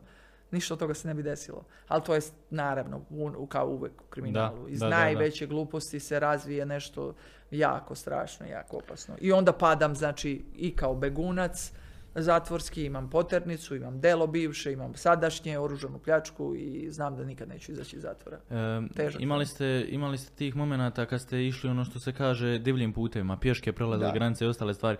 E, jedna žena, žena što se kaže ono krhke su, pune emocija i svega toga i i jedna žena se suočava što se kaže ono sa, sa, sa svim godišnjim doba, dobima u jednom danu prelazi takve ono što se kaže drače i ostale stvari da bi došla do, do druge I zemlje da bi spasla zmije, se. i njih sam se Svašta najviše nešto. plašila. Kako je teko taj put? Kako ono uopće okle hrabro za tako nešto nakon... A, pa to je hrabrost isprobana mnogo godina pre toga. Čo- čovjek koji živi u kriminalu dugo godina, Da. a ja sam živjela, to je meni sastavni deo života, imati lažne pasoše, ići crnim putevima. Pa moj dosije kad se uzme, sad e, imali smo, snimala sam neki serijal u Njemačkoj, pa su uzeli moj dosije, jer u Njemačkoj mora se proveri, nije ko u- kod nas, u mojoj zemlji, svaka budala može izaći da ispriča, ja sam i ovo radio i ovo, i bio u zatvoru i pobegu iz zatvora, i svi lažu u Njemačkoj da bi neko napravio serijal o tebi, ode lepo u policiju u Grčku, pa ode u zatvor, pa iz, uz, u tvoj dosije, pa vide da li ti to stvarno jesi ili nisi, da se ne bi neko igrao s tim, jel? I o, uzeli su moju otpusnu listu iz zatvora. Ona je nestvarna. Ja sam je zaboravila. Prvo imam sliku na kojoj se smejem. Nikad ni jedan zatvorenik u životu ne može da se smeje na slici jer kad te hapse ili si ljut ili si uplašen. Ili si besan. Ma neko je neka čudna pomešanja osjećanja. Ni jedan zatvorenik na planeti Zemlji se nije smejao kad su ga hapsili. Moj sin kaže, majko smeješ ja sam i to zaboravila. Kad su nam Nemci poslali tu moju listu otpusnu, jel, iz zatvora, ja stvarno vidim onako smijem se i kaže moj sin, kaže majko samo John Gotti i ti ste se smijali kad ste hapšeni. Ja se ni ne sjećam, a pretpostavljam, samo pretpostavljam jer se ne sjećam, to su teški trenuci kad te hapse. Pretpostavljam da me je neka stražarka opasno nervirala, jer sam ja tu povratnik i, po, i bekstvo i svašta živo. Nešto me provocirala opasno jer te oni u zatvoru kad dođeš ponovo slikaju. I pošto me provocirala, ja sam onda namarno se smjela da joj kažem, e, nesalomiva sam. 100% je to, ne znam drugi razlog. I onda kreću moja imena. Olivera, e, Marta, Banfi, Heberle, Jana, Trputec, Ljubica, bila sam Slovenka, Hrvatica, bila sam e, e, Čehinja, bila sam Bugarka, Marsovka, znači to je 50 imena. Žena koja je imala 50 imena na falš pasošima, sve to nađeno nekad ili nije, koja je prešla stotine crnih puteva, za mene je to mm, znači, razono, da, razono, da. Ali ta razono onda mogu da ispričam kako izgleda ako je to zanimljivo u normalnim svetu. Pucajte. Prvo da ti kažem, aj opet da pohvalimo žene, pošto čas je bilo dole, čas je gore. Na kraju nećemo znati valjaju li žene i muškarci ili niko ništa ne valja. Vi ćemo po komentarima. E, e, da pohvalimo opet žene kažeš krhke slabe. Žena, e, ja mislim da e, priča kako njoj odgovara. Ja primećujem da ženama kad im odgovara krhke su i slabe su i joj tu kome i jadna ja, a kad joj ne odgovara, onda odjednom se pretvori u zmaja, u lava, leteće, gleti, šiba muškarca po glavi, oči štiklom da ga udari i svašta nešto.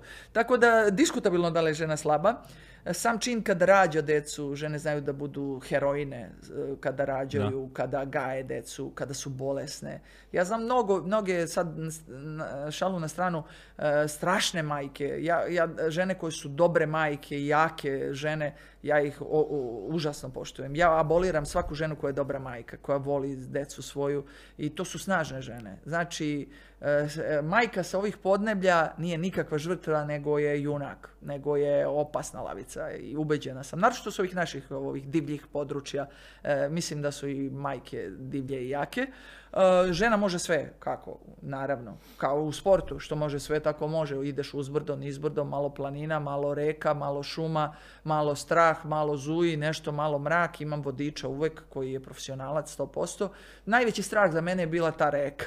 Na kraju ta reka nije bila duboka, ali sam tripovala od nekim vodenim zmijama. Samo su mi se motale vodene zmije. Ja čak ni ne znam da li vodena zmija nešto može. Možda i ne može. A već je prije pljačkali. Ma kakva pljačka pljačka je šala, dragi Bože, šala nije ništa, ali ta, te e, zmije, sjećam se to, hodam kroz tu vodu i samo tripujem oko tih zmija da me nešto ne, ne čapi za nogu. Eto, to mi je neki, a ovo ostalo ne, ne. Više se plašim vodene zmije nego one straže tamo što bi mogla da puca. Kakva straža? Mala Na njih sam navikla. Da, da, da, navikla. Ali za zmije nešto ne. Eto. Jeste sjedili kad, jeste uspjeli kad srest nekog stražara koji je ono što se kaže bio u to vrijeme tu ili su svi nestali, pomrli, premjestili se? Ma kakvi tu su, postoje, kako, svi su. Dogodilo sad ste to bili u Grčkoj, jel ima nešto što vas, mislim, osim ti zlatara što vas asocira ljudi? Da, pa, pa mogu da kažem da ne bi volio da srećem stražare, ali odmah da, da napravim ravnotežu između buljuka e, bezveznjaka, stražara koje su, su ograničene ličnosti u svakom smislu i moralnom, intelektualnom, e, koje ne bi volala da vidim i ne bi me inspirisali ni malo. Postoji nekoliko ljudi iz zatvora kojima bi se obradovala kao da sam najbolju prijateljicu vidjela. Jedna stražarka, ta gospođa Dimitra, pa njoj, znači, odvela bi jednu večeru. S njom bi napravila neki gaf strašan, poklonila bi joj neki Rolex, napravila bi nešto ludo.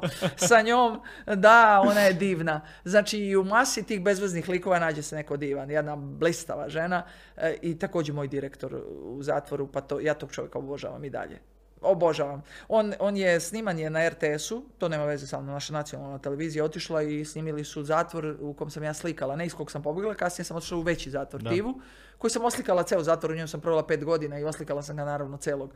E, I otišao RTS, to je neka saradnja Srbije i Grčke, ženski zatvori. Pa su e, išle kamere snimale, znači to nema veze sa mnom. Ali ja samo što sam izašla iz zatvora, prošlo je jedno šest mjeseci i RTS je ušao i, I ja sam slučajno to vidjela i sačuvala sam taj snimak, na RTS-u je bio. I e, snimak, dolaze kod mog e, direktora i pitaju za ženski zatvor i on kreće da priča o meni, pa to je čika- čitava saga, saga o forsajtima. On ih vodi i pokazuje slike koje sam ja naslikala, moj potpis i na kraju taj dobri, dobri i pošteni čovjek e, govori e, evo pozivam Olju i pozdravljam njenog sina koji u Americi, on zna da je u Americi jer mi je sin tad bio u Americi išao u srednju školu, E, e, pozdravljam njenog sina i pozivam Olju da dođe ovdje kao slobodan građanin da oslika ovo što nije stigla u zatvoru. I ja ću to stvarno da uradim. Jeste- ja ću, jeste ja ću planirali kad otići opet Planiram i to, i to ozbiljno planiram. Prvu stvar koju ću da uradim, e, kad ono odem da budem duže u Grčkoj, a sad sam išla zaista nešto i poslovno, e, i, i e, pripremam knjigu, prevodim na grčki i moj sin ima mogućnost da sredi, jer se rodi u Atini, da sredi grčke papire, možda čak i pasoš, velike šanse ima.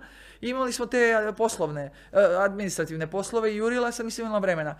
Prvi put kad odem na duže, odlazim u moj zatvor u Tivi i slika sa slobode. Krećem jedan specijalan zid za moga direktora. mo- m, ja sam prvi ne mogu pomisliti kakve to mogu emocije biti. Sto kad se ono posto ću to da uradim. dogodi tu. Sto posto. Dvoje, troje ljudi obožavam, te koji sam pomenula.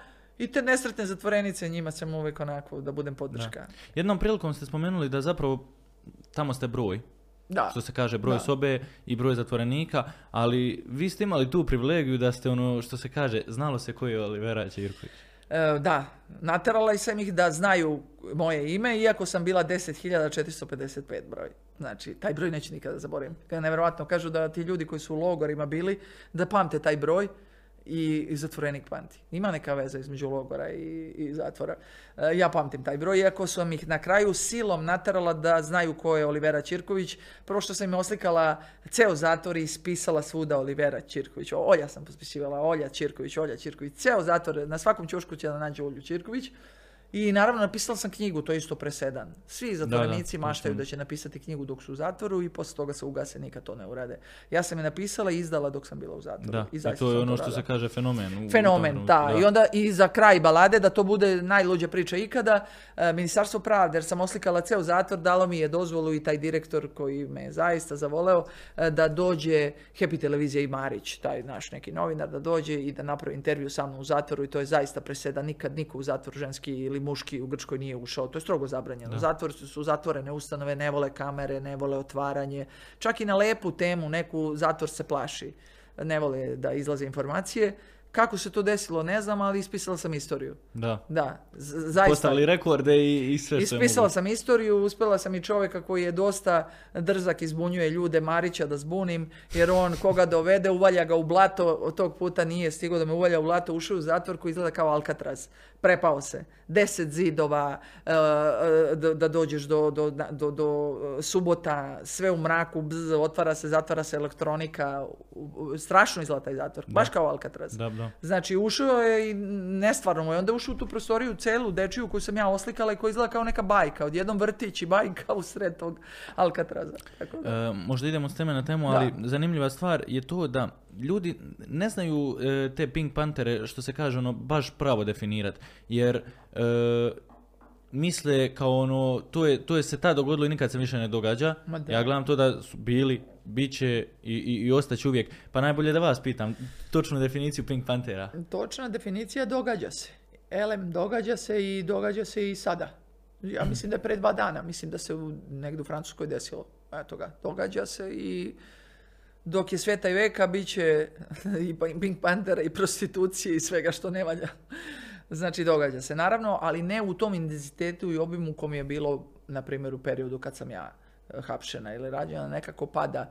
Vidim da i ovaj svet propada, e, romantika nestaje, e, ipak su ti Pink Pantheri neki oblik romantizirane priče kriminala.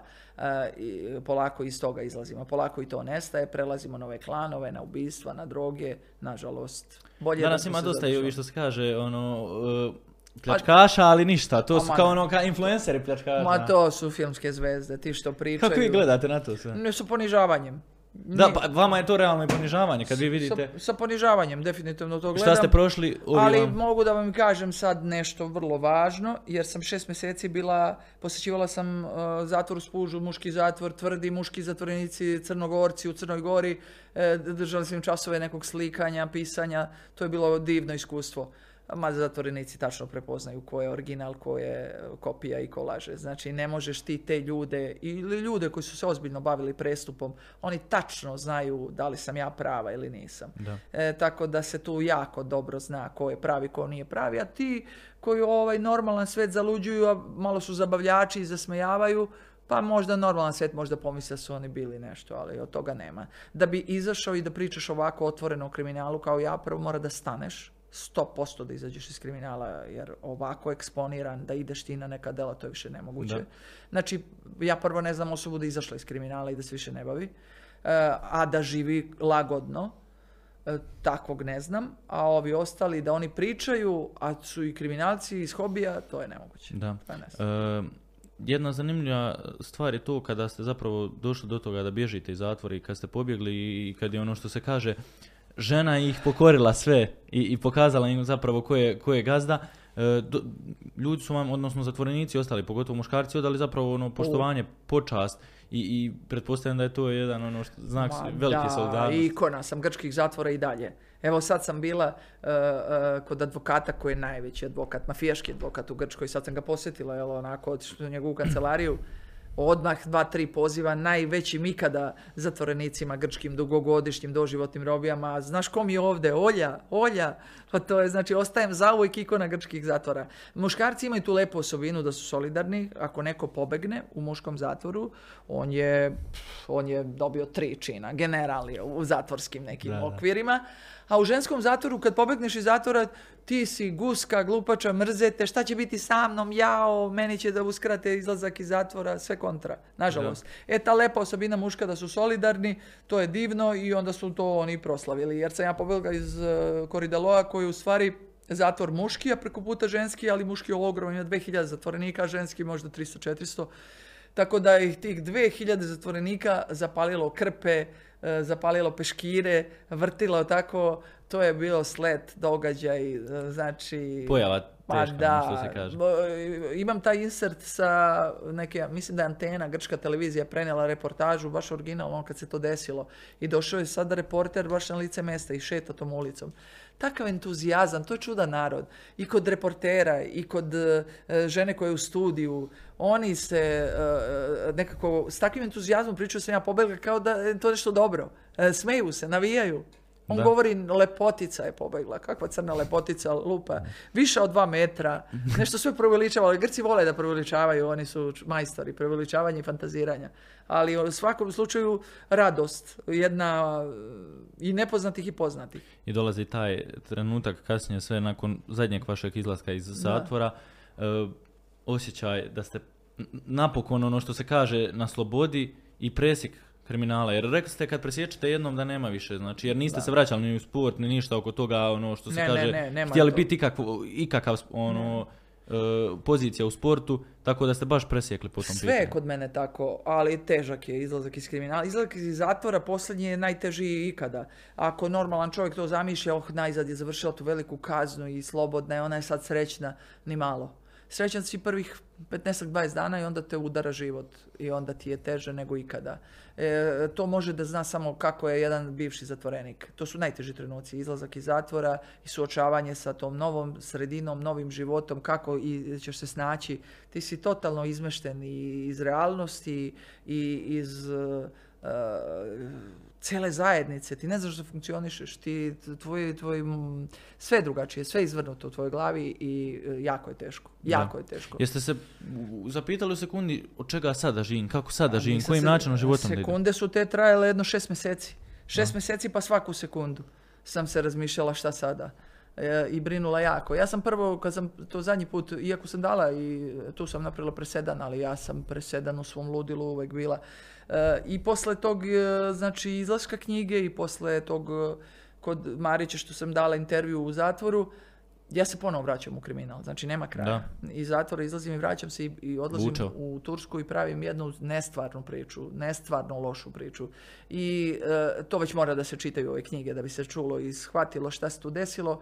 I tu ja doživljavam gre- greška, znači nije mi uspeo posao, dešava mi se nešto mnogo strašno što je uznemirilo mi sina na tom putovanju i ja shvatam znači da mora jednom doći kraj tome.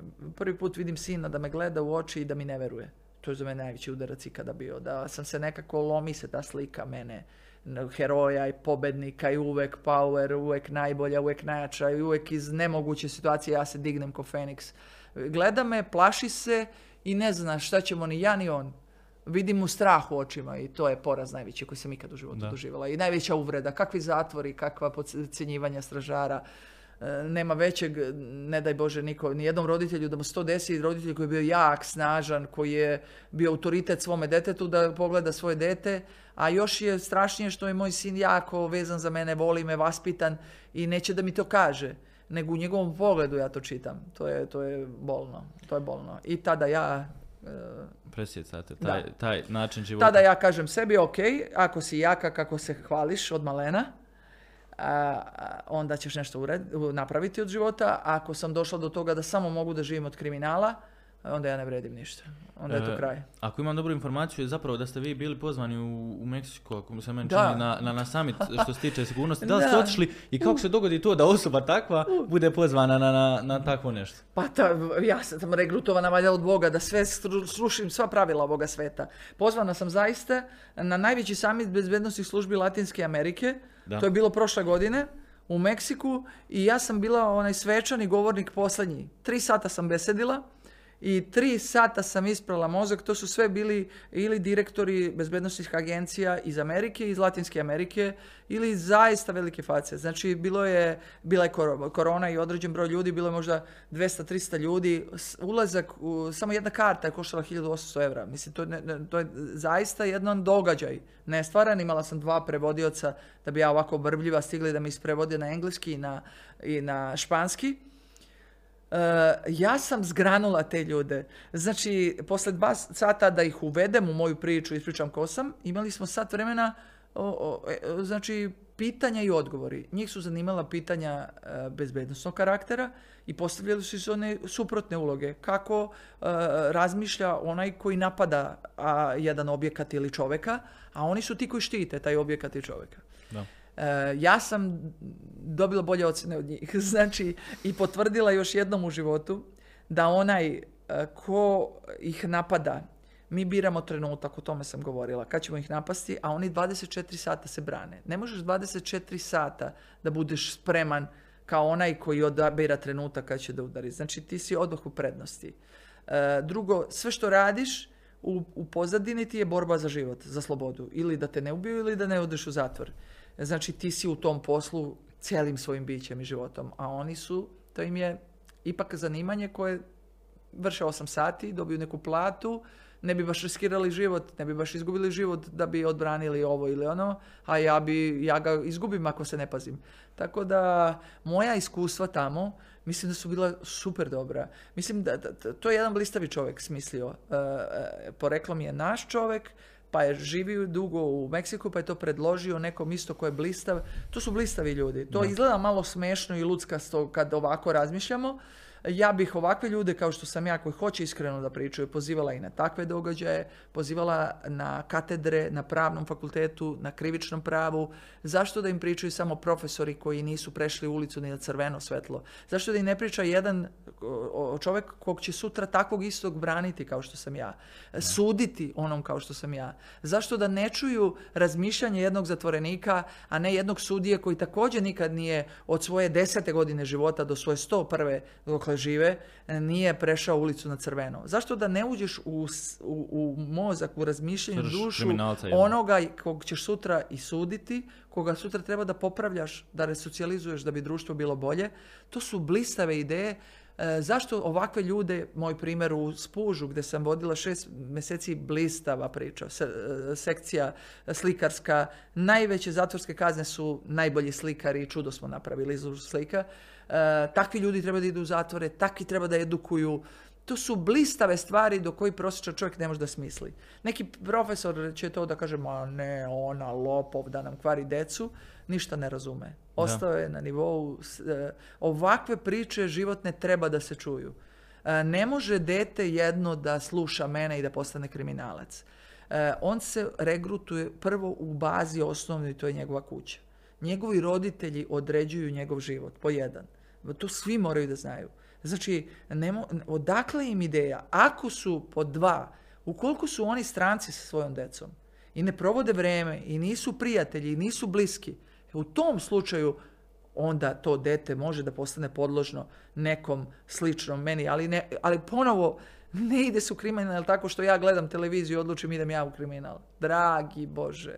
To je jedan Znači, dug proces to je i, jedan i dosta proces, okolnosti se treba dogoditi. To je da jedan proces koji traje 10 godina, pa roditelji imate 10 godina spasite to dete. Da. Neće ono posle ove epizode da uzme ranac Nadamo se da nećete postati kriminalci Ma poslije ove epizode. nećete, mama i tata su u. Dajte im ovu moju prvu knjigu da kupite sutra, kad god kupite tu knjigu, lepo i dajte im da pročitaju, da im smekšamo srce, jer svim mamama i tatama sam smekšala srce sa knjigom jedan.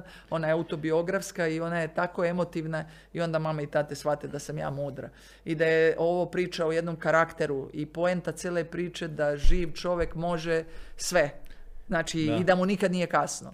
I da je sve ovo tema karaktera, da je nebitna su dela, pljačke, bekstva. Bitan je moj karakter, to je pobjednički karakter koji je potvrdila sam i sada kad prodajem knjige, kad se prave serije i filmovi.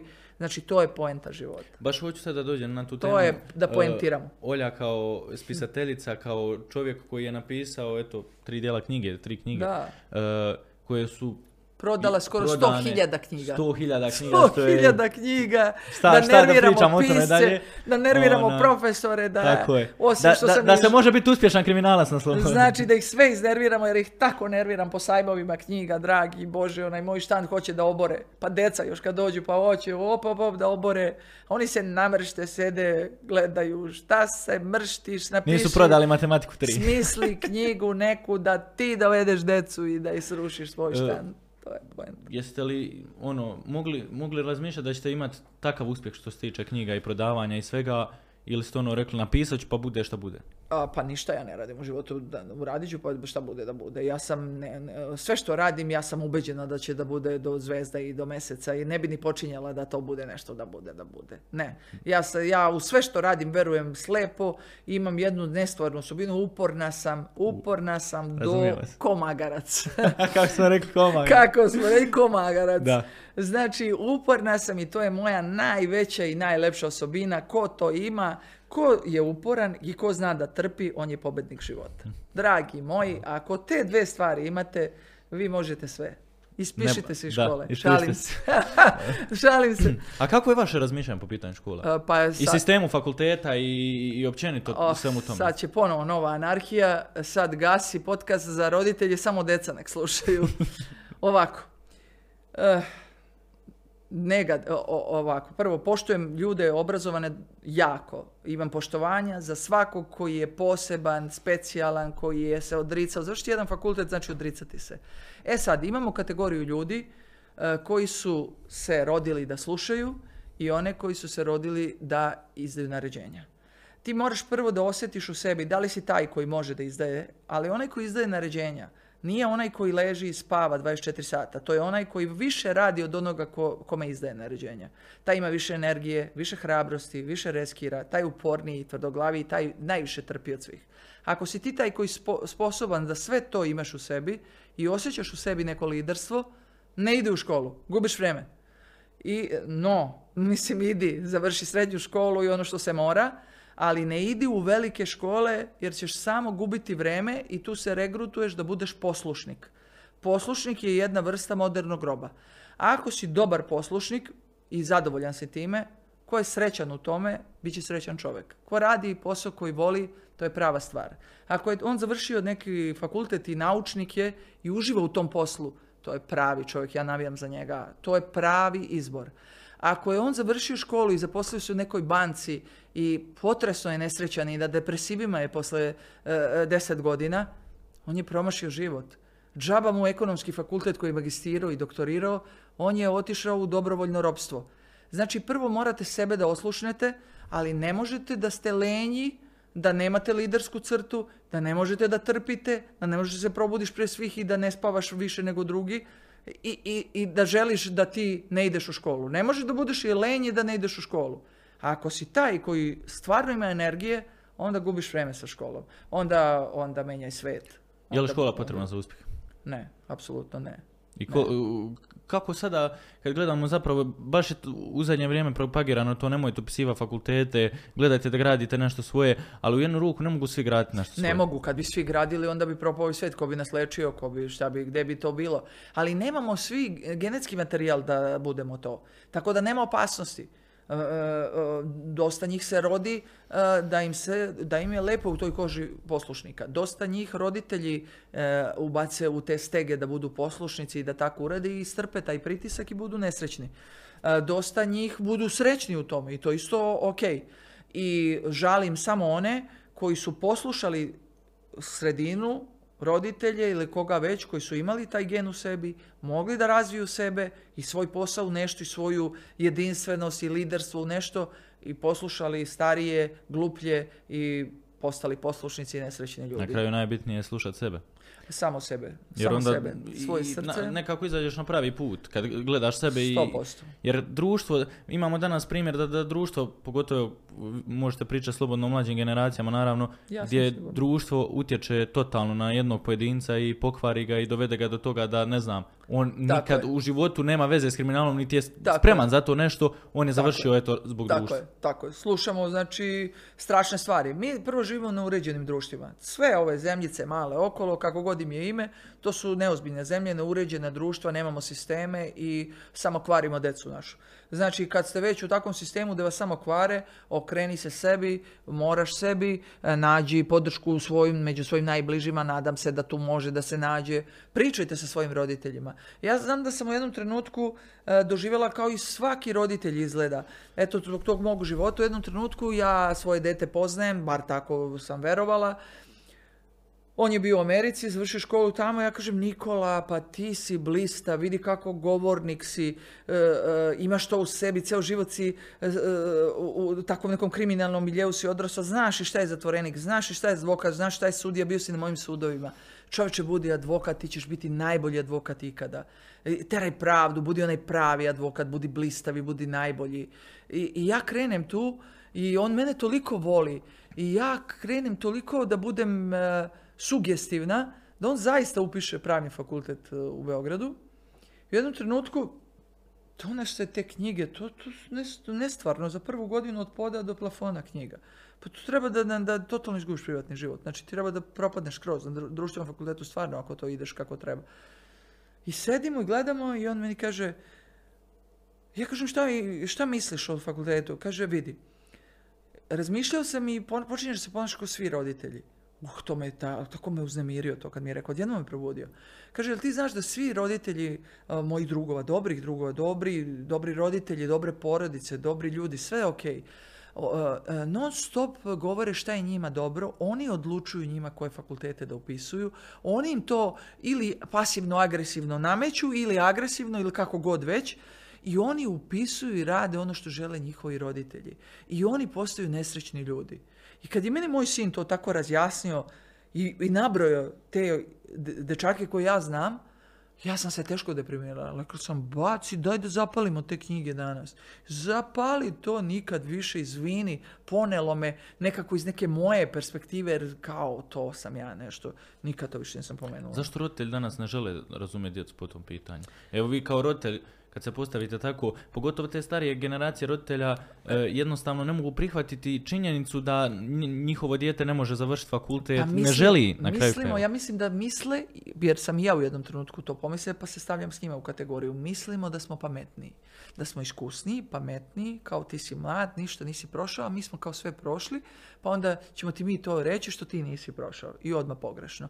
Prvo mi generacije starije, svi smo živjeli u stvari u drugim zemljama.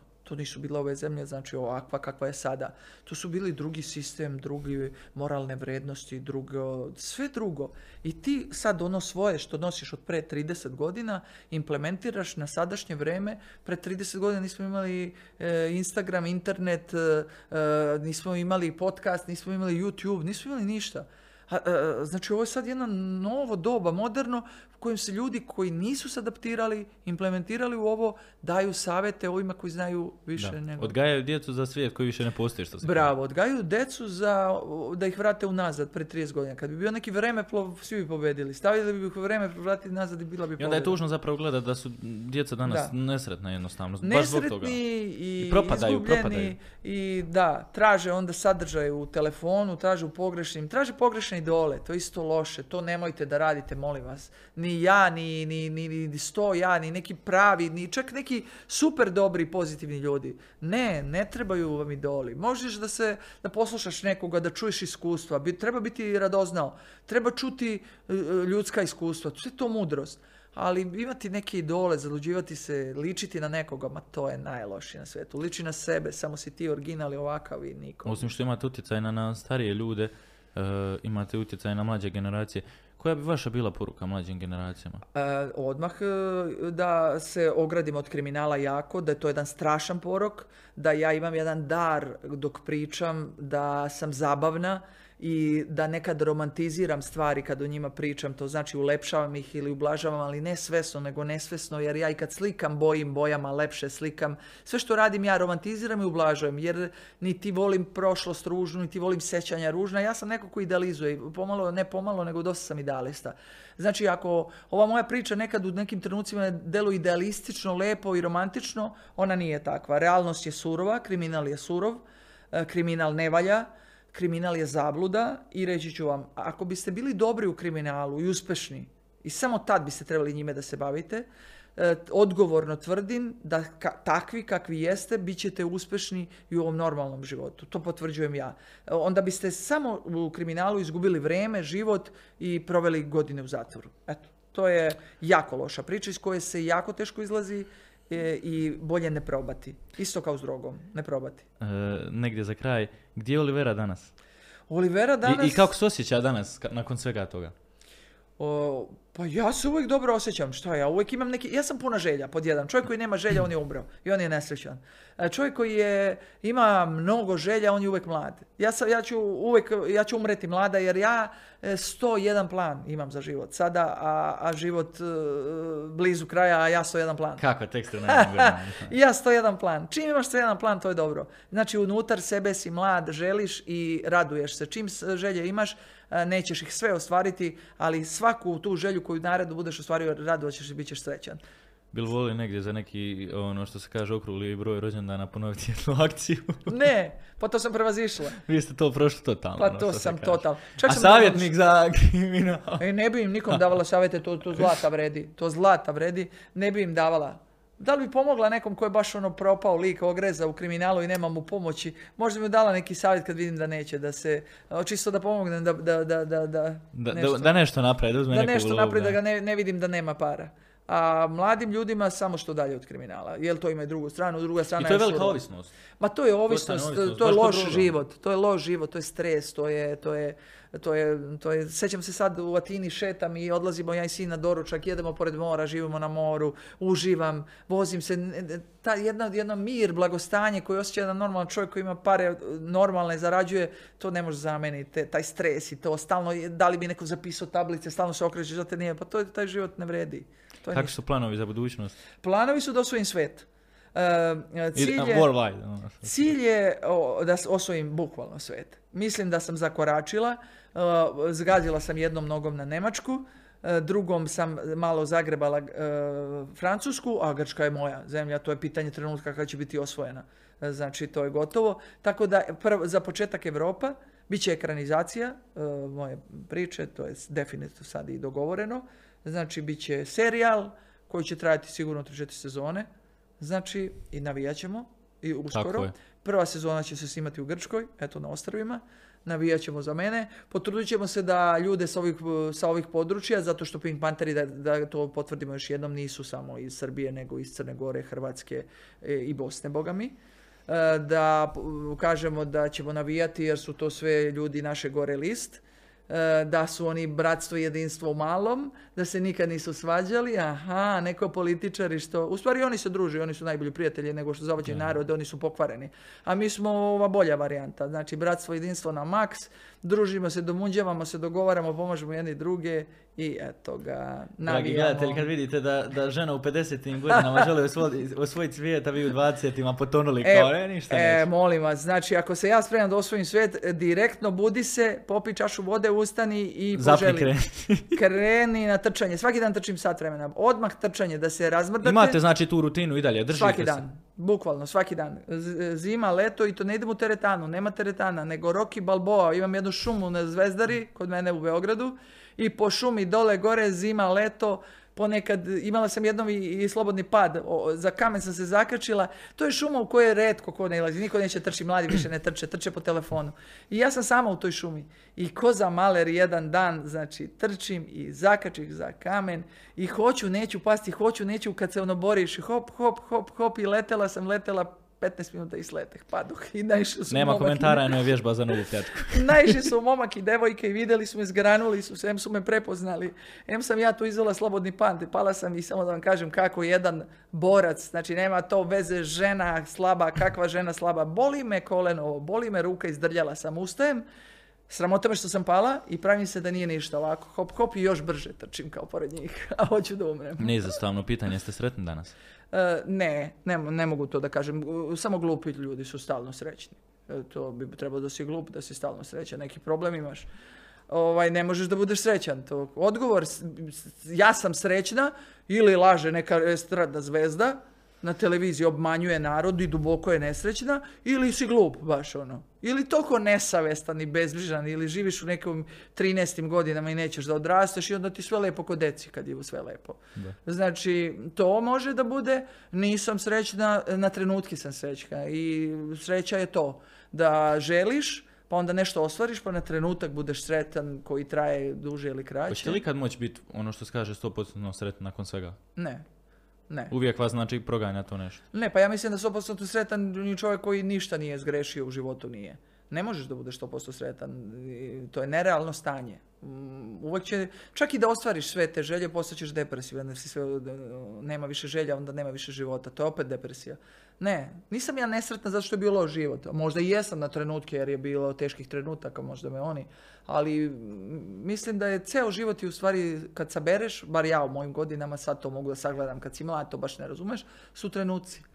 Život su lepi i ružni trenuci koje pamtiš.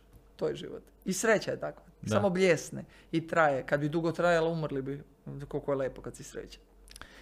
Mali trenuci čine zapravo Ali život. generalno Da. mogu da kažem da. Danas jesam, e, više sam mirna. Čim imaš mir, a u mojim si godinama znači da si srećan. Mirno spavate, ne muči Miran vas si, mi- znači mir u duši, znači Da. to je, to je poenta života u mojim godinama. U mojim godinama tražiš mir, a u vašim godinama tražiš sreću.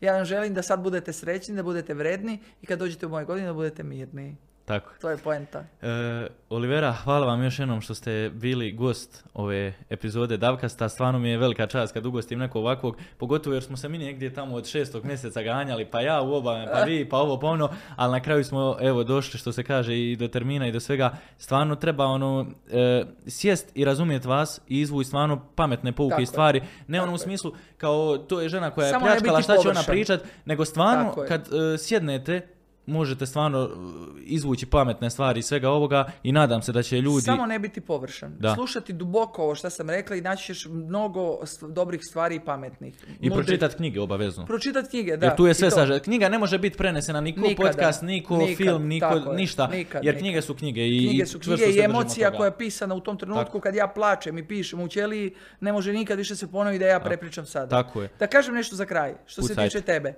E, vrlo mi je bitno da kažem. E, ne dajem intervjue pa najmanje dve godine. e, baš silom nekom, kada neko je jako uporan i jako mi se svidi, pa da učinim tom nekom, ja to uradim jer meni više nije potreban nikakav, imam jako puno pregleda na YouTube-u i ne znam šta već. Ja sam sve što sam htjela, ja sam to uradila i ostvarila, ispromovisala svoje knjige, one su se prodavale i prodaju se i to je sad kraj. Ja sam otišla dalje. Moj sad cilj je svet. Znači da dođem u Mostar, e, samo je tvoja zasluga i e, dao nam Bog ovakvih mladih ljudi što više. Ugledajte se na njega. Svaki dan kod njega na časove, a ne kod profesora, da ga pitate zašto, šta i kako radi taj čovjek. Ako hoćete da se osamostalite i da nešto, e, pitajte njega. Šta on radi u svom životu, kako živi, nek vam daje savjete, ne ja. E, Znači, samo na tu upornost i na taj trud, na te tvoje godine e, sam došla, da znaš. I toliki put prošla, e, sada kad se snima serija, kad mi, juče sam snimala sa Francuzima trailer, znači za neki eventualno dokumentarni film. Znači, dešavaju se nestvarne stvari i da ja danas e, vozim sedam sati do Mostara, e, to je samo tvoja zasluga. Znači, uporni pobeđuju. Ne znam šta da kažem. E, Uporni nerealno pobeđuju. zvuči i pogotovo poruka kad sam kad sam vam poslao podcast bio svoj, Da. kao da vidite s kime pričate, onaj, jer velika je razlika u godinama, ono što se kaže, dijete sjedi ispred vas i kad ste napisali, pogledala sam podcast, dirnuta sam pričom i svime, stvarno znači puno, pogotovo sada kad ono, sjedimo jedno ispred drugog i Pravi pričate si takve stvari.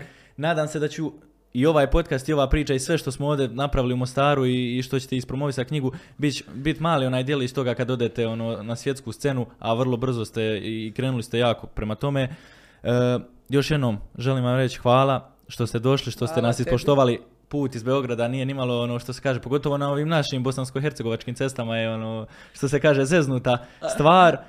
E, ništa, ovo je bila Olivera Ćirković, ja također želim zahvaliti našim sponzorima Red Bullu koji je uvijek tu sa nama, Mepasu i hotelu Mepas koji uvijek ispoštuje naše goste i ugosti na najbolji mogući način, Barbershop Sis. Do iduće epizode i do idućeg podcasta lajkajte, šerajte, subscribeajte, ovo je bila Olivera Ćirković, ne trebam više ništa da kažem. Nadam se da nećete pljačka poslije ovih epizoda. Ne pljačke. Veliki pozdrav i čao.